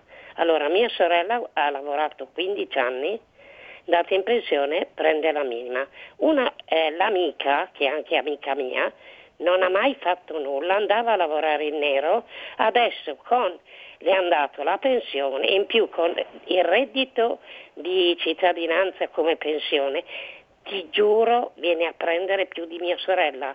Secondo te è una cosa normale? Praticamente una prende 780 euro, mia sorella che ha lavorato ne prende 680. Questo è, questa è l'Italia e mi sembra strano che la signora che ha telefonato l'altro giorno abbia detto che lei prendeva solo, mi sembra, 500, ma o che probabilmente la gente non sa che può fargli eh, domanda come pensione di cittadinanza e verrebbe a prendere di più, però secondo me uno che non ha mai pagato nulla e io ti sto parlando anche come incazzata perché io ho lavorato 14 anni per un anno perché mio marito eh, prende una pensione abbastanza buona, volevano darmi 100 euro e dovevo pagare per due anni, cioè 20.000 lire dovevo dare allo Stato. L'ho rifiutata perché per pagare 20.000 euro e poi dovevo prendere 100 euro di pensione, l'ho rifiutata e questo mi sembra un'ingiustizia. Ti saluto. Signora, io non ho altro da aggiungere. Sai invece che cosa le dico? Le dico un'altra cosa, che di queste cose bisognerebbe ricordarsi quando è il tempo delle votazioni, quando, ma non solo a livello nazionale, anche a livello locale. Uno dovrebbe dire, vabbè, ma io voglio essere governato da della gente competente che ha un'idea di futuro, che ha un'idea di dare una vecchiaia dignitosa a chi ha lavorato in questo paese nel bene e nel male e ha tirato avanti la carretta? Oppure voglio dare il voto a gente che dice vabbè ma noi siamo onesti e poi propone delle cose completamente senza senso, tipo appunto il reddito di cittadinanza. Per cui qualcuno ne prende 780 e qualcun altro che ha lavorato con le marche e contributi solo perché ha lavorato 15 anni prende 100 euro di meno? Oppure ancora una volta ci troveremo davanti a quello che dirà e eh vabbè ma io non vado a votare perché mi incazzo e quindi per protesta non voto? A voi l'ardua sentenza. Altra telefonata. Pronto chi è là? Pronto? Sì, buongiorno. Eh, buongiorno. Eh, io sono una lavoratrice silente. Praticamente io ho versato 16 anni di contributi, però non ho più avuto i soldi per poter pagare diremo, i contributi all'Inps, per cui la mia sì. pensione è andata, cioè dovrebbero darmeli questi soldi, ma non, non me li danno ed è per questo che io ho una pensione minima. Allora io conosco una persona, mi ascolti Antonino? Eh, la sto ascoltando. Sì, grazie, vorrei che tu mi comprendessi. Io conosco una persona che è nata in Africa, è stato mm. ucciso il padre, il suo calvario a tornare in Italia con una nave ospedale è stato veramente una cosa terribile. Questa persona, questa eh, bambina aveva l'età di sei anni. Eh, questa famiglia è eh, l'hanno me- l'hanno- è stata ospitata da un campo profughi all'altro, prima in Sicilia, poi a Cava dei Tirreni, poi a Bologna. La bambina all'età di otto anni è stata messa in un istituto e in questo istituto ha trascorso dieci anni, dieci anni terribili. Dopodiché si è riunita a- alla mamma, madre di altri quattro figli, e è andata a lavorare in una fabbrica sta ragazzina, no? dopo i dieci anni di orfanotrofio. Praticamente ha conosciuto il primo eh, uomo, si è buttata a capofitto per togliersi da una famiglia indecente perché nel frattempo la mamma si era risposata con un alcolizzato e quindi era un inferno in quella casa. Questa questa ragazzina ha conosciuto questo, questa persona, si è buttata a capofitto vedendo in lui una madre, un padre, un fratello, mm. persone, che, affetti che non aveva avuto nella sua vita. Si è sposata, ha vissuto circa 18 anni, purtroppo, purtroppo questo, questa persona, il marito, aveva il vizio di, di bere, poveretto, e, e quindi è morto di cirrosi epatica ma prima di morire si è risposato, per mm. cui la pensione sua è andata a metà alla moglie, alla nuova moglie, e metà alla, alla, alla sua alla moglie madre dei suoi figli. Sì.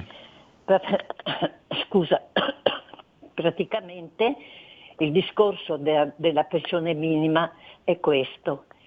Innanzitutto io ho avuto due figli, io Signora, mi scusi però per perché quattro... lei sta parlando qua, quasi da tre minuti. Il, se, il succo del suo intervento attimo, qual è? Le chiedo scusa perché subito. alla radio ho l'orologio avuto... ci corre appresso.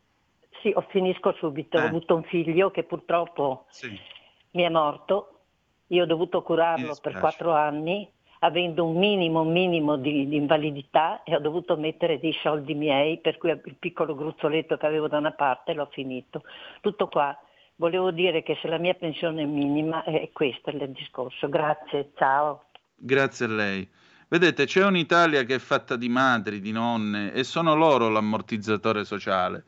Sono loro con quei quattro soldi di pensione che prendono o con quei quattro soldi che hanno risparmiato tutta una vita per eh, ottenere la possibilità di, di, di, costruirsi un futuro. E no, mi dispiace, anonimo o anonima interlocutore o interlocutrice che mi dici Antonino stai facendo il dottor Stranamore. Questi sono e queste sono pensionate e pensionati che prendono quattro soldi e con questi quattro soldi cercano di campare con dignità. Beati voi che avete la possibilità evidentemente di mettere marchi e contributi e un bel giorno vi daranno la vostra pensione. Io sto pensando a quelli della mia generazione, noi non l'avremo e probabilmente storie come queste che tu chiami del dottor Stranamore, ok? Eh, e permettimi di non essere d'accordo con te di trovare ben poco carina la tua uscita.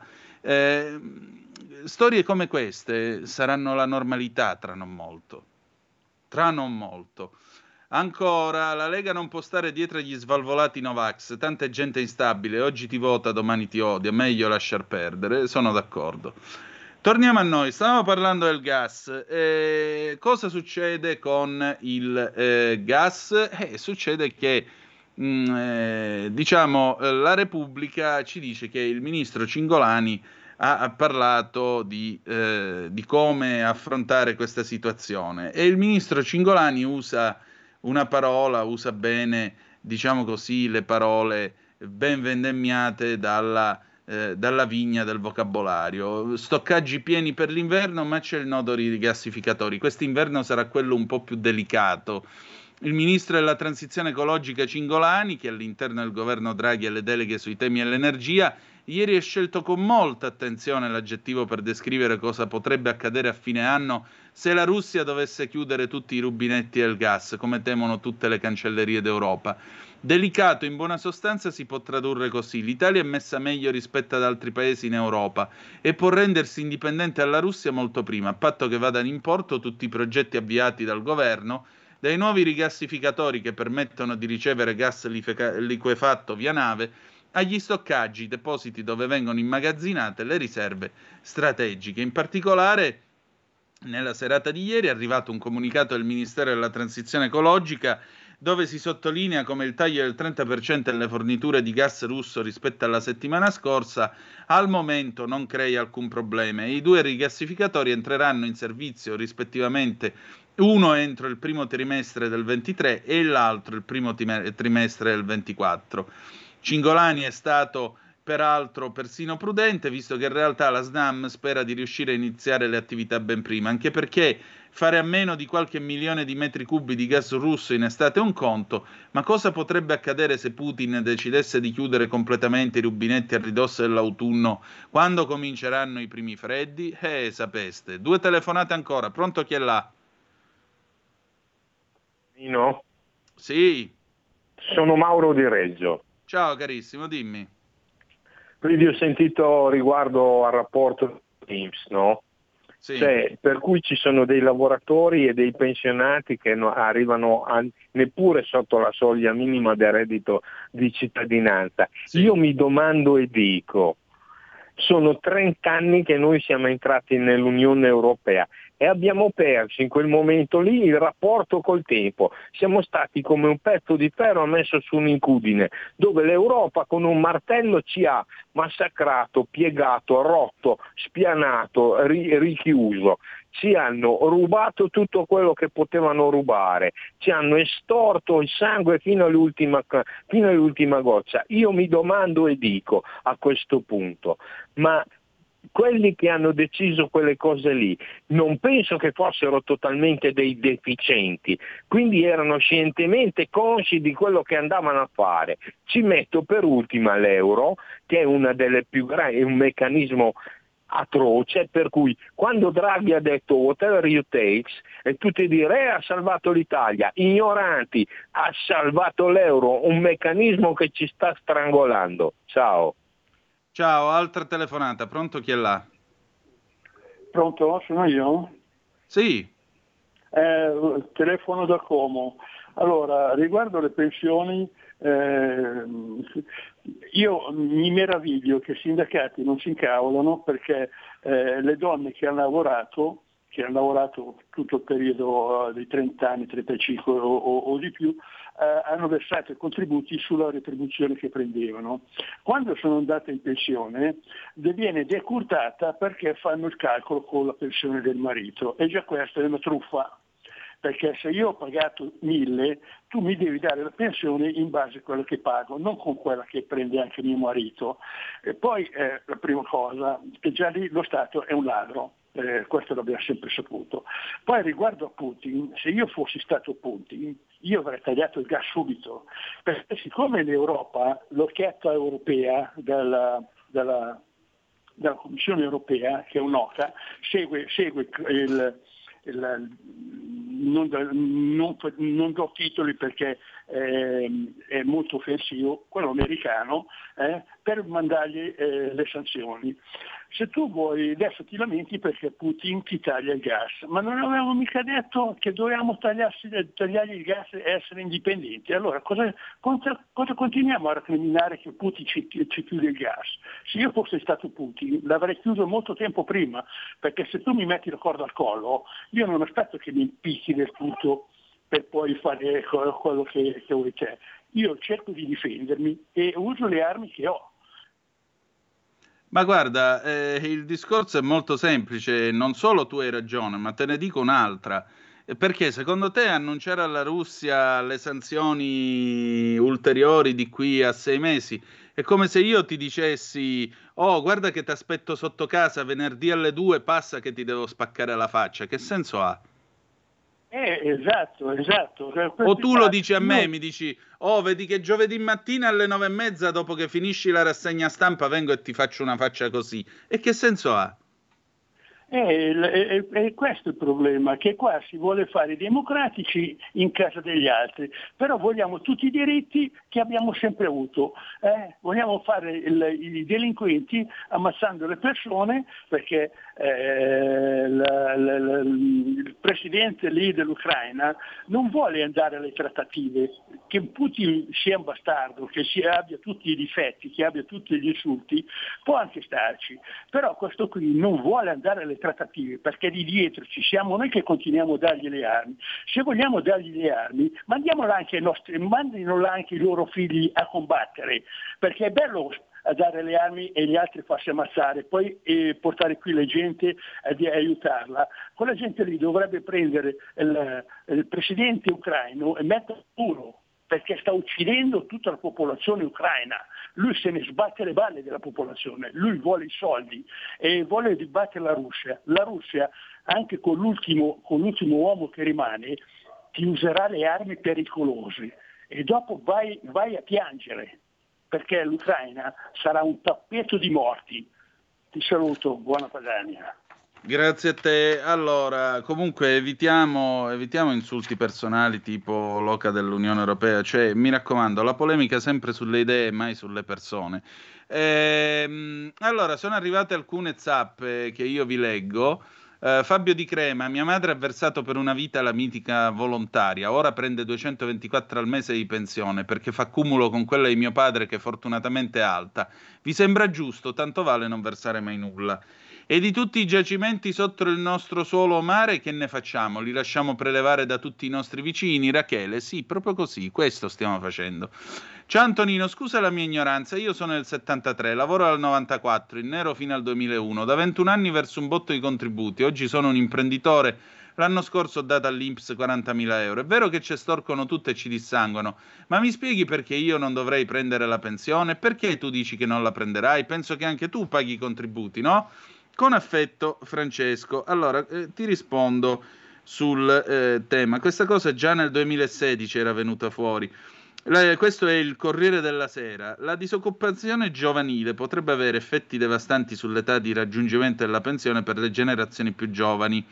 Secondo l'allora presidente dell'Inps Tito Boeri, chi è nato dopo il 1980 rischia di andare in pensione con i requisiti minimi non a 70 anni, ma due, tre, forse anche cinque anni dopo. L'Inps ha condotto uno studio apposito sulla classe 1980, generazione indicativa, ha detto Boeri, prendendo a riferimento un universo di lavoratori dipendenti ma anche artigiani, ed è emerso come per un lavoratore tipo ci sia una discontinuità contributiva, legata probabilmente a episodi di disoccupazione di circa due anni. Il vuoto contributivo pesa sul raggiungimento della pensione, che a seconda della sua lunghezza può slittare anche fino a 75 anni. Grazie tante. Allora, non sono svalvolato, non sono Novax, semplicemente uso la testa, faccio le mie scelte. Trovo poco elegante quanto scritto all'ascoltatore, soprattutto il tuo commento. Senza i voti dei dubbiosi del vaccino non andremo lontano. Nei sondaggi pesano l'1%. Buongiorno Antonino, la definizione di Novax è volgare di per sé. Chi definisce svalvolati coloro che hanno deciso di non piegarsi a un siero di non riconosciuta efficacia che non impedisce la morte, aspetta un attimo, dopo ben tre dosi è ancora più volgare. Se dopo due anni ancora stiamo a parlare di Vax o Novax non lo so. Poi, e dai che la volta buona che qui succede una bella rivoluzione. Ma quale rivoluzione? In questo paese, Erminio, in questo paese se vuoi la rivoluzione devi farla col permesso dei carabinieri. Ridicolo, c'è ancora qualcuno che crede nei sindacati, sempre Erminio. Non ho mai voluto iscrivermi perché non mi sono mai fidato di loro. Per favore, rispetto per tutti, sono per la libertà di scelta e rispetto. Non esiste Novax ma Free Vax. I free vax non sono svalvolati, piuttosto sono dotati di spirito critico, coscienza e hanno le palle di informarsi a 360 gradi, perdendo ore di sonno non solo dai media zerbini e dalla D'Urso. Invece i vax sono tutti una manica di imbecilli. Dai ragazzi, vi prego. La questione non è se la Lega deve stare con i Novax o no, ma se stare dalla parte del popolo o no. Amici vaccinati e no, che hanno preso il Covid. Nei due casi le due condizioni di malattia sono state equivalenti, quindi mano agli studi vedere se questa benedetta vaccinazione è utile o solo asservita a ingrassare certe categorie. Beh, possiamo essere d'accordo almeno sul fatto che a qualcosa sia servita, dai, vi prego, se no veramente qua siamo al colmo. Allora, abbiamo un'altra telefonata, Federico? Eh sì, ma proprio 30 secondi di tempo. 30 secondi, pronto? Sono Marco da Mantova, ciao Antonino. Dieci secondi vi rubo la risposta de- degli svalvolati Novax. Dietro alla storia, di, dietro a pers- ogni persona c'è una storia. Io sì. ad esempio che mi sono visto togliere l'esenzione, non mm. posso, mm. secondo il mio specialista, dal quale credo ciecamente, non mi posso vaccinare, perché okay. rischio, ok? Allora, per quanto concerne le pensioni, nessun partito ha mai fatto nulla per le pensioni. Io ho mia madre che dopo 16 anni ha smesso di lavorare per crescere i figli e se non ci fosse stata la pensione di reversibilità di mio padre, che purtroppo non c'è più, non avrebbe niente, al minimo tra l'altro, e fortunatamente che vive con me. Come si fa a credere ai partiti che non hanno mai fatto nulla per queste persone e poi magari domani ti chiamerò per altre questioni perché penso che i miei 30 secondi siano scaduti. Ecco perché la gente non va più a votare e c'è sfiducia nella politica, perché quando sei in campagna elettorale prometti tutto, quando fai parte di un governo, anche se vuoi fare qualcosa, gli altri, che sono i tuoi alleati, ti impediscono sempre di fare qualcosa per ovvie ragioni eh, di, di, di, di voti di scambio. Ti saluto, ciao! Grazie a te. 30 secondi di pausa e poi le opere i giorni del novizio. Matteo Desio. Un nuovo modo per sostenere la tua radio. Visita radiolibertà.net. Ti basta un clic e potrai versare il tuo contributo volontario direttamente online. Potrai donare con ogni tipo di carta di credito, anche prepagata. Ti aspettiamo online su radiolibertà.net. Sostieni la tua radio con il tuo contributo volontario. Radio Libertà. La tua radio. Diamo voce alla nostra gente. Stai ascoltando Radio Libertà. La tua voce libera, senza filtri né censura. La tua radio. Buongiorno, radioascoltatori e radioascoltatrici di Radio Libertà. Oggi vorremmo parlarvi di un evento avvenuto il 12 luglio 1916, ovvero la condanna a morte per tradimento di Cesare Battisti e Fabio Filzi. Due cittadini dell'impero austro-ungarico condannati a morte dall'impero austro-ungarico perché avevano idee redentiste, volevano rendere il Trentino un territorio italiano. Cesare Battisti poi è stato appunto un uomo che ha dedicato la sua vita alle battaglie sociali, voleva sin da giovane riuscire, come detto prima, a rendere il Trentino autonomo dall'impero austro-ungarico e renderlo il territorio italiano e ha provato ad aprire un'università italiana a Trento. Cercando di cambiare il sistema dall'interno, riuscì a farsi eleggere al Parlamento di Vienna, ma come tutti sappiamo nel 1914 scoppiò la prima guerra mondiale, dopo che l'arciduca Ferdinando fu assassinato da Gavrilo Princip a Sarajevo e Cesare Battisti scappò con tutta la famiglia a Milano. Cominciò ad adottare posizioni interventiste, voleva che l'Italia si unisse al conflitto mondiale e cercasse di conquistare i territori da lui sempre voluti come italiani, ovvero il Trentino. Fece vari comizi in giro per l'Italia e quando l'Italia nel 1915 infine entrò in guerra, egli si arruolò come volontario. Riuscì poi a diventare ufficiale del, dell'esercito italiano e ad arruolarsi tra le file degli alpini. Partecipò poi alla battaglia degli Altipiani, che è stato un tentativo dell'impero austro-ungarico di cercare di creare un'offensiva e sfondare il fronte. In Italia poi venne chiamata spedizione punitiva, ma mh, mm, sui documenti austro-ungarici non ci fu alcuna menzione e fu una battaglia molto sanguinosa per l'Italia perché perse 150.000 italiani mentre gli austriaci arrivarono a 83.000 perdite.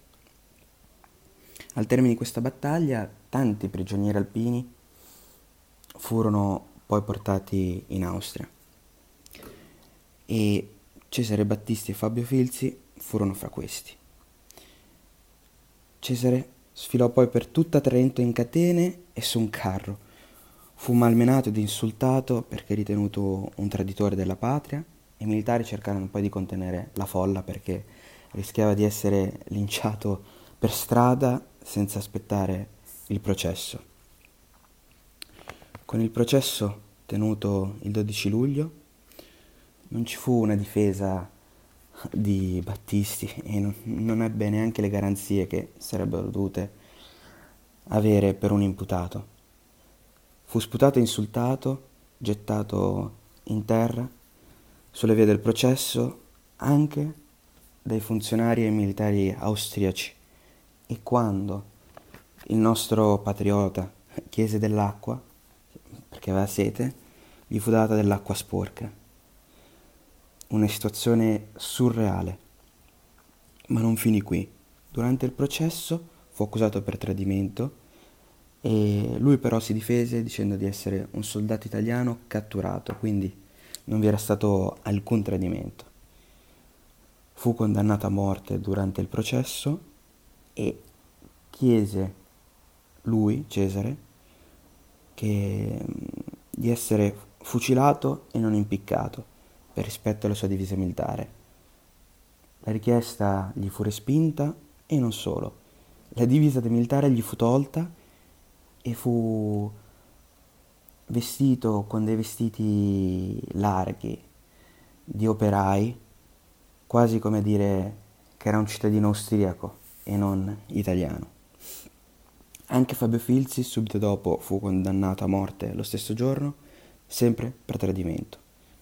Si ricorda la fierezza del nostro Cesare Battisti, del patriota, durante il processo, che nonostante il maltrattamento, nonostante la condanna a morte, mantenne la testa alta e professò italiano. Prima di morire, le sue ultime parole si disse che furono Viva Trento italiano, Viva l'Italia! Un grande, un grande patriota e ci furono anche varie foto della sua condanna a morte. Una situazione spettrale da parte dell'Austria. E io dico di celebrarlo perché patrioti del genere aiutano nella mente nostra e dei nostri cari a continuare a fare il bene e a cercare di fare il bene dell'Italia e degli italiani. Quindi un grazie alle figure come Cesare Battisti che permettono a noi altri di sognare. E allora rieccoci, sempre la rassegna stampa Antonino Danna al microfono con voi. Eh, vedo che eh, quel nostro, quella zappa ricevuta da quel nostro ascoltatore che aveva definito come svalvolati Novax sta suscitando polemiche. Vorrei precisare il pensiero del sottoscritto, visto che vengo chiamato in causa e così via. Eh, vedete, io non discuto il fatto che ci sia qualcuno che prende, fa le sue valutazioni sulla base di dati scientifici e dice benissimo, non mi interessa, io decido di non vaccinarmi. Uno di quelli che ha una posizione ragionevole è per esempio Maurizio Bolognetti, che vi ricordo ha avuto spesso e volentieri voce nelle mie stesse trasmissioni, voglio dire, un, eh, lo potremmo definire question in vax, chiamatelo come vi pare, però è una persona che ha ragionato sulla cosa e mi dice in maniera motivata, oh ragazzi, per me, per questo, questo e quest'altro motivo, non è opportuno procedere. Ok, non è un problema. Dov'è lo svalvolamento? Lo svalvolamento è in tutta quella serie di complotti a buon mercati che sono stati diffusi, che dentro c'era il chip, che c'erano i feti morti, che c'erano i metalli, che se te lo facevi ti controllava il governo, tutti questi discorsi e questo complottismo tre palle un soldo, tre palle un soldo, che peraltro è anche servito a, eh, diciamo così, a tirare per la giacchetta, permettete, la cosa mi mi, mi tocca da un punto di vista personale perché sapete che io ne ho raccontato la storia. Uh, è servita a tirare per la giacchetta anche un serio scienziato come fu il dottor Giuseppe De Donno e arruolarlo nelle liste dei Novax, cosa che lui non era. Metterlo insieme con Montagnier e tutta questa gente qua, ecco, questo non, non è stato bene nei confronti del dottore. Non è stato bene. Quindi a me il complottismo, un conto, ripeto, è uno come Maurizio Bolognetti che mi dice, oh ragazzi, anche lo stesso Ivan 75, che mi dice, guarda, non mi fido perché ci sono state le morti, c'è stato questo, c'è stato quello, parliamone. A parte il fatto che non ne voglio parlare perché dopo due anni basta, cioè, francamente, ancora che stiamo a parlare dei vaccini, vi prego, vi prego ma detto ciò, anche perché tra poco avremo problemi molto più impellenti del vaccino, ma detto questo, torna a ripetere, un conto è chi ha alcuni dubbi e li motiva. e un altro è credere a tutta una serie di complotti, retroscena e non me l'hanno detto però. Tutto qui, né più né meno. Allora, chiudiamo la nostra rassegna stampa con due cose, perché uno dei nostri ascoltatori mi diceva stavi parlando nei titoli iniziali, eh, nei titoli iniziali e così via, eh, per quanto, per quanto, come si dice, Uh, Giussi, quando, riguardo il cosiddetto complottismo vorrei argomenti e non commenti. Scusa, dove sono le prove che dentro il vaccino ci sono i microchip e il governo ti controlla col 5G? Questo non è complottismo secondo te? Che cos'è? Se tu ci credi, ne prendo atto, ma c'è una differenza tra fare informazione e credere a qualunque palla ti rifilino. Abbi pazienza, io sono tenuto a dare notizie vere o verificabili, quantomeno. Per cui siamo sempre lì al discorso sulle fonti dove ti informi con chi ti informi. Comunque basta con i vaccini perché francamente a me di Covid, eh, vaccini e quant'altro, dopo due anni anche basta. Sto paese forse si dovrebbe occupare di cose un pochettino più interessanti, visto che sono molto più impellenti. Gian Michele Sin su Il Giornale dice Bruxelles deve fare i conti con la realtà e quindi anche noi. È ora di trattare con Putin, non sarà recessione. Il conflitto prolungato sarà un disastro economico che peserà sulle famiglie. Ora non si scherza più, il taglio del gas russo sta per trasferire su famiglie e aziende italiane il costo della guerra in Ucraina, condannandoci ad anni di recessione. Per questo è tempo di fare i conti con la realtà e non con illusorie analisi strategiche basate sulla propaganda bellica anziché sui fatti. Per questo è giusto chiedersi se una trattativa con Putin sia moralmente più accettabile del proseguimento di una guerra perduta. Una guerra che protraendosi inutilmente causerà ulteriori sciali di vite umane, accentuerà il rischio di un conflitto mondiale, condannerà al disastro economico l'Italia e l'Europa. I tre dati da cui partire sono quello militare, quello economico, quello politico. Sul fronte bellico, scrive Michele Sin, il dato è chiaro, i vincitori sono i russi e non gli ucraini. I 150 caduti e gli 800 feriti al giorno subiti in questi mesi hanno privato Kiev dei suoi combattenti migliori, trasferendo prime linee e logistica nelle mani di reclute addostrate in fretta. Questo, oltre a vanificare l'efficacia dei sistemi d'armi promessi alla Nato, rende illusoria l'ipotesi di un'offensiva per la riconquista del 20% di territori già in mani russe. Non a caso il vice segretario alla difesa USA Kathleen Hicks dubita della capacità di Kiev di resistere per 5 o 10 mesi. La realtà economica è ancora più dolente. Mentre Mosca sopporta le sanzioni senza conseguenze invalidanti, Italia e UE ne subiscono l'effetto boomerang. Mentre JP Morgan già vede il prezzo del greggio a 380 dollari al barile, 380 dollari al barile, il governatore di Banca Italia Ignazio Visco prevede due anni di recessione in caso di taglio totale del gas russo, due anni che getterebbero sul lastrico eh, le nostre aziende facilitando la penetrazione di una Cina pronta a imporsi come la vera vincitrice dello scontro Russia-Nato. Per non parlare del rischio migranti, la crisi del grano muove masse di affamati dall'Africa subsahariana alla Libia e annuncia imponenti esodi verso un bel paese che eh, già ospita 145.000 profughi ucraini. Sul fronte politico l'insostenibilità del conflitto è ancora più evidente.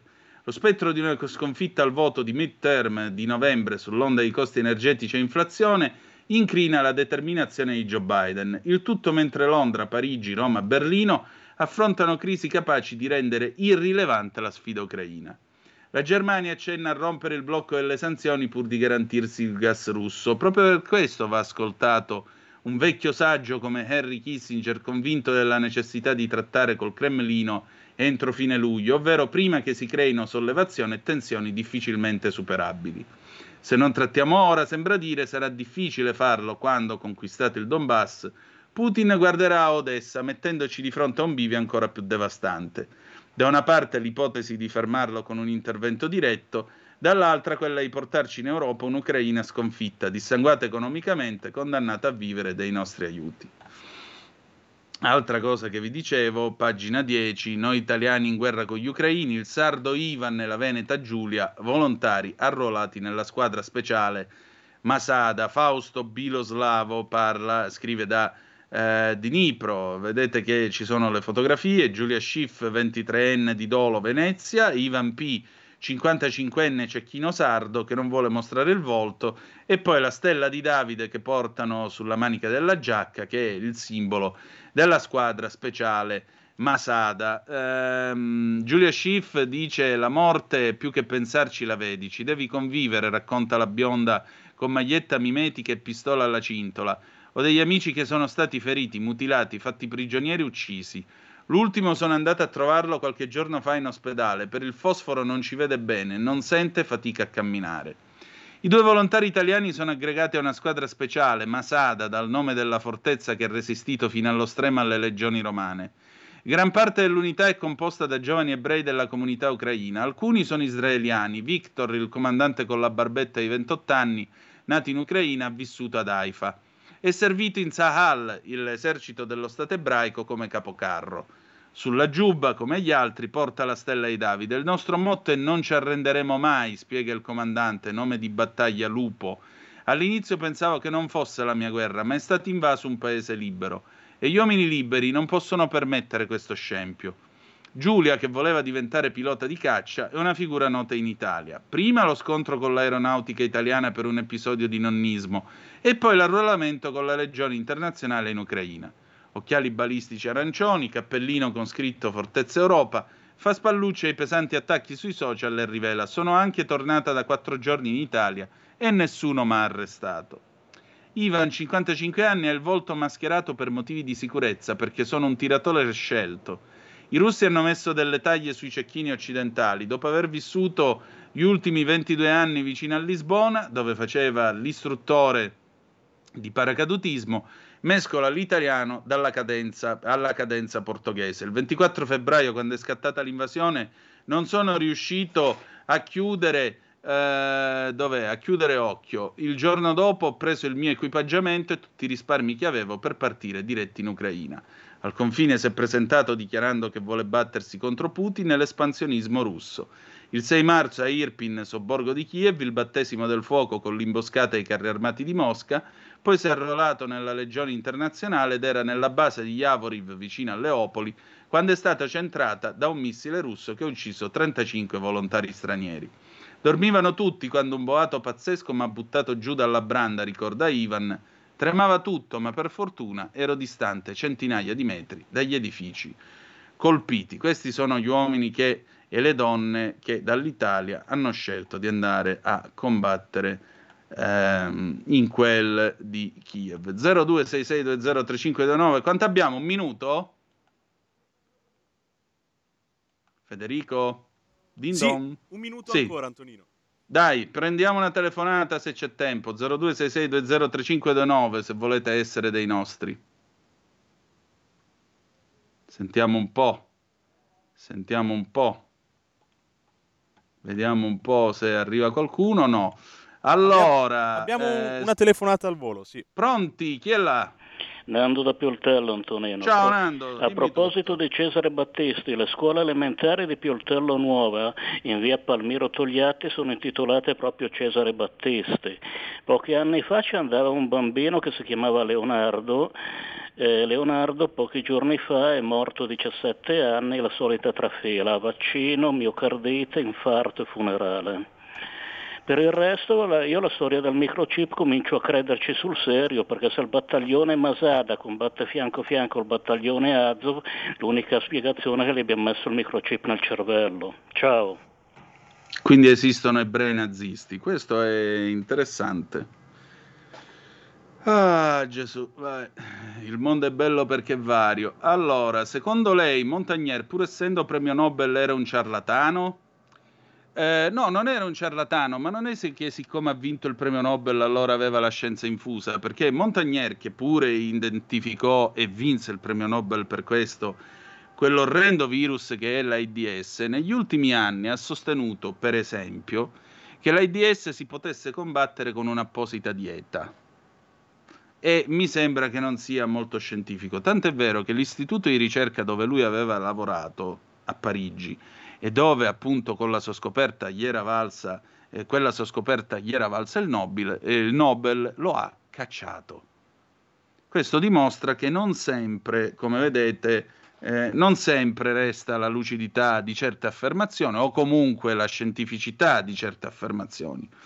Anche se vediamo che quanto aveva previsto si realizza, io mi sono vaccinata, ma non per questo chiudo gli occhi alle valutazioni negative quando vengono da medici o scienziati e non ascolto solo il parere di quei quattro pirla che blaterano in tv o dei leccapiedi di speranza che mantengono il posto finché tengono assoggettate le persone con la paura e le minacce di limitarne ancora di più le libertà. Guardate, su questo siamo ampiamente, eh, non dico d'accordo, ma quasi, perché sapete che ho sempre detto che il Green Pass altro non era che le parole dell'usuraio, ma non era, era l'assoluta certificazione della mancanza di coraggio da parte del governo di imporre l'obbligo vaccinale. Allora, siccome non hai il coraggio di farlo, perché nella vita alla fine bisogna prendere delle decisioni, il governo non ebbe il coraggio di fare questo e ha inventato questo modo surrettizio, non lo dico io, lo disse da noi il professor Crisanti, appunto, un modo surrettizio di obbligo vaccinale che però non è servito assolutamente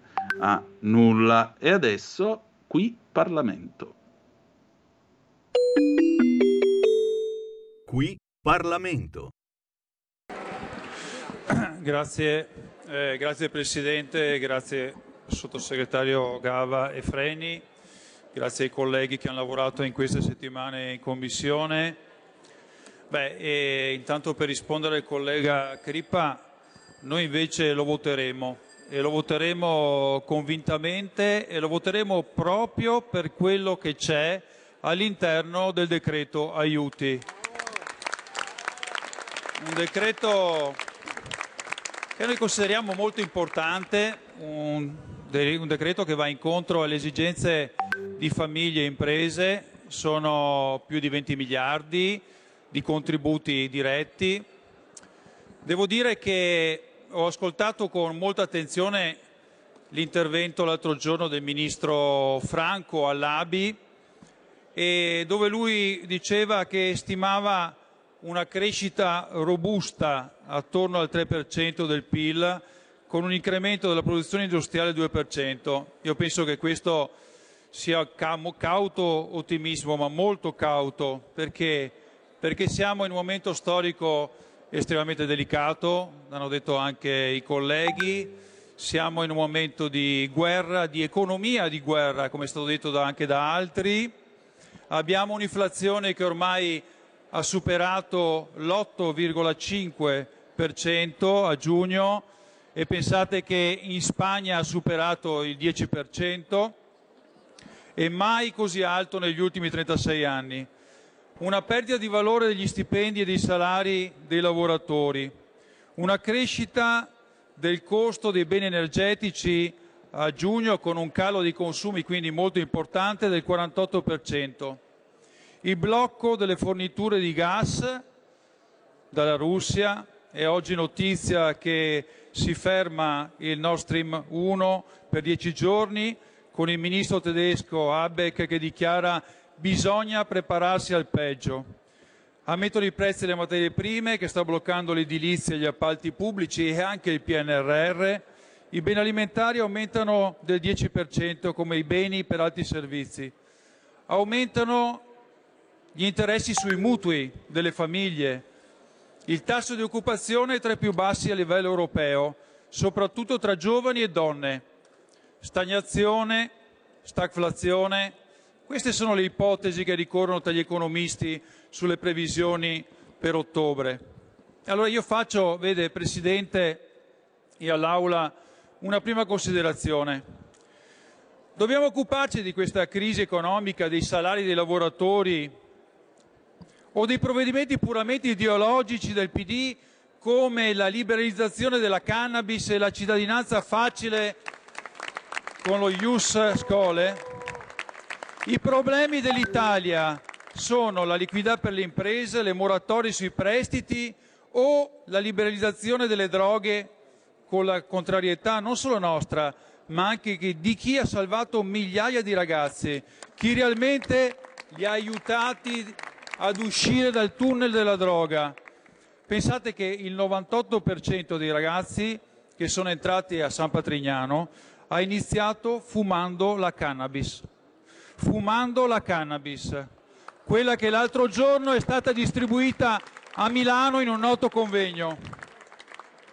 Proprio loro che curano i ragazzi lanciano l'allarme sul processo di normalizzazione del consumo di droghe e dell'annullamento del grave, della grave percezione del rischio. Questo è il pericolo, signor Presidente, e voi non ve ne rendete conto. E poi la cittadinanza facile. Ma avete guardato le cittadinanze accolte in Unione Europea nel 2020?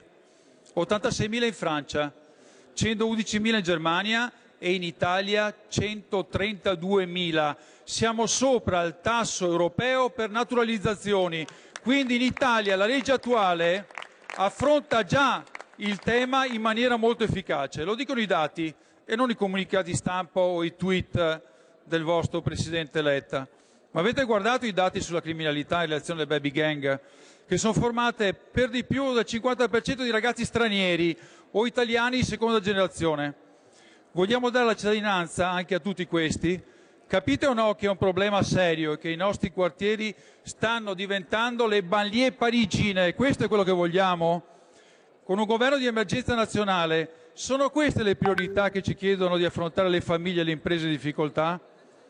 Con 150 milioni di cartelle esattoriali in arrivo e un magazzino fiscale da 1100 miliardi.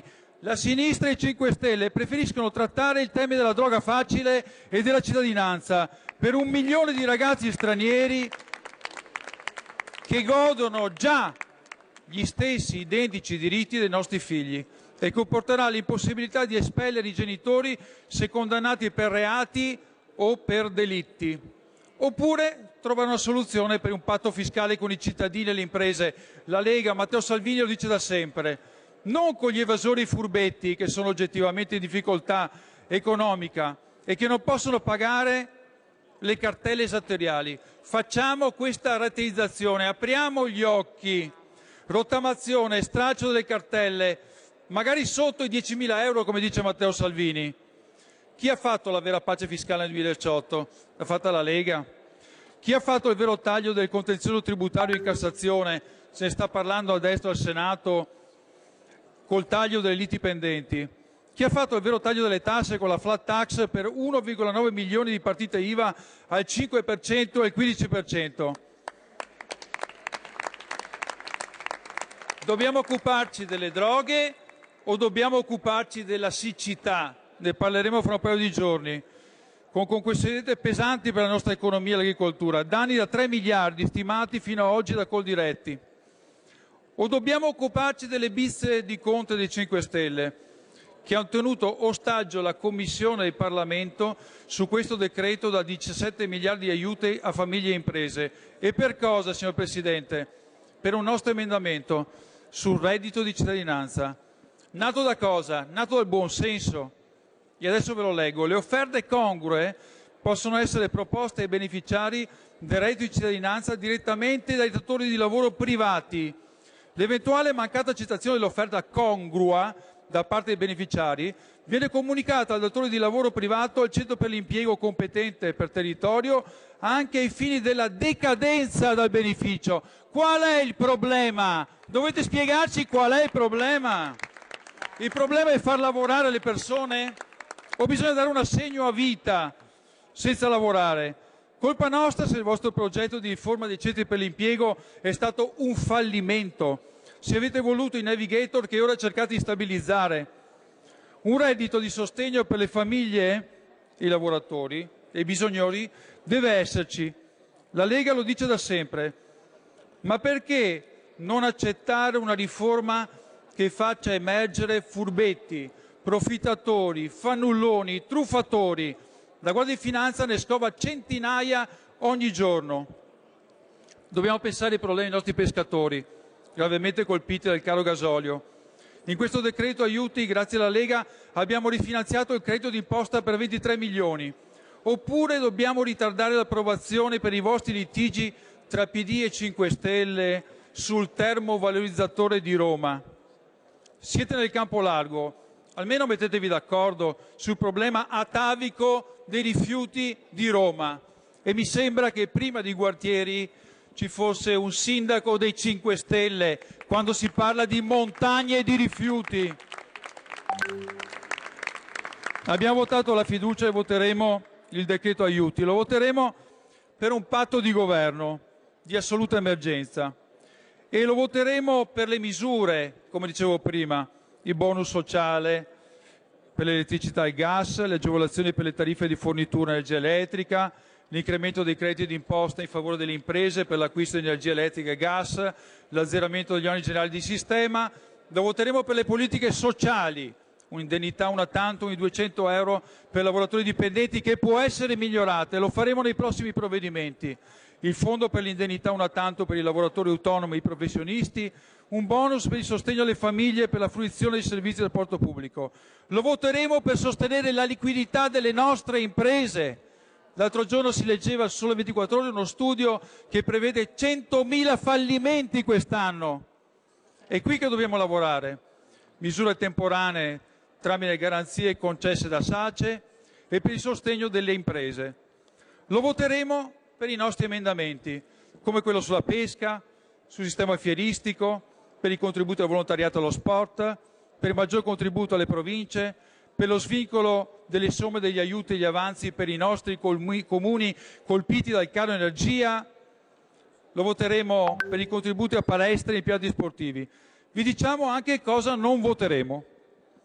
Non vi voteremo la droga facile, non vi voteremo la cittadinanza facile, non vi voteremo l'immigrazione e gli sbarchi facili, non vi voteremo il ritorno alla Fornero facile o alla riforma del catasto ai valori di mercato. Saremo responsabili sui temi economici ed aiuti, signor Presidente, ma basta demagogia. Non faremo sconti. Qui Parlamento.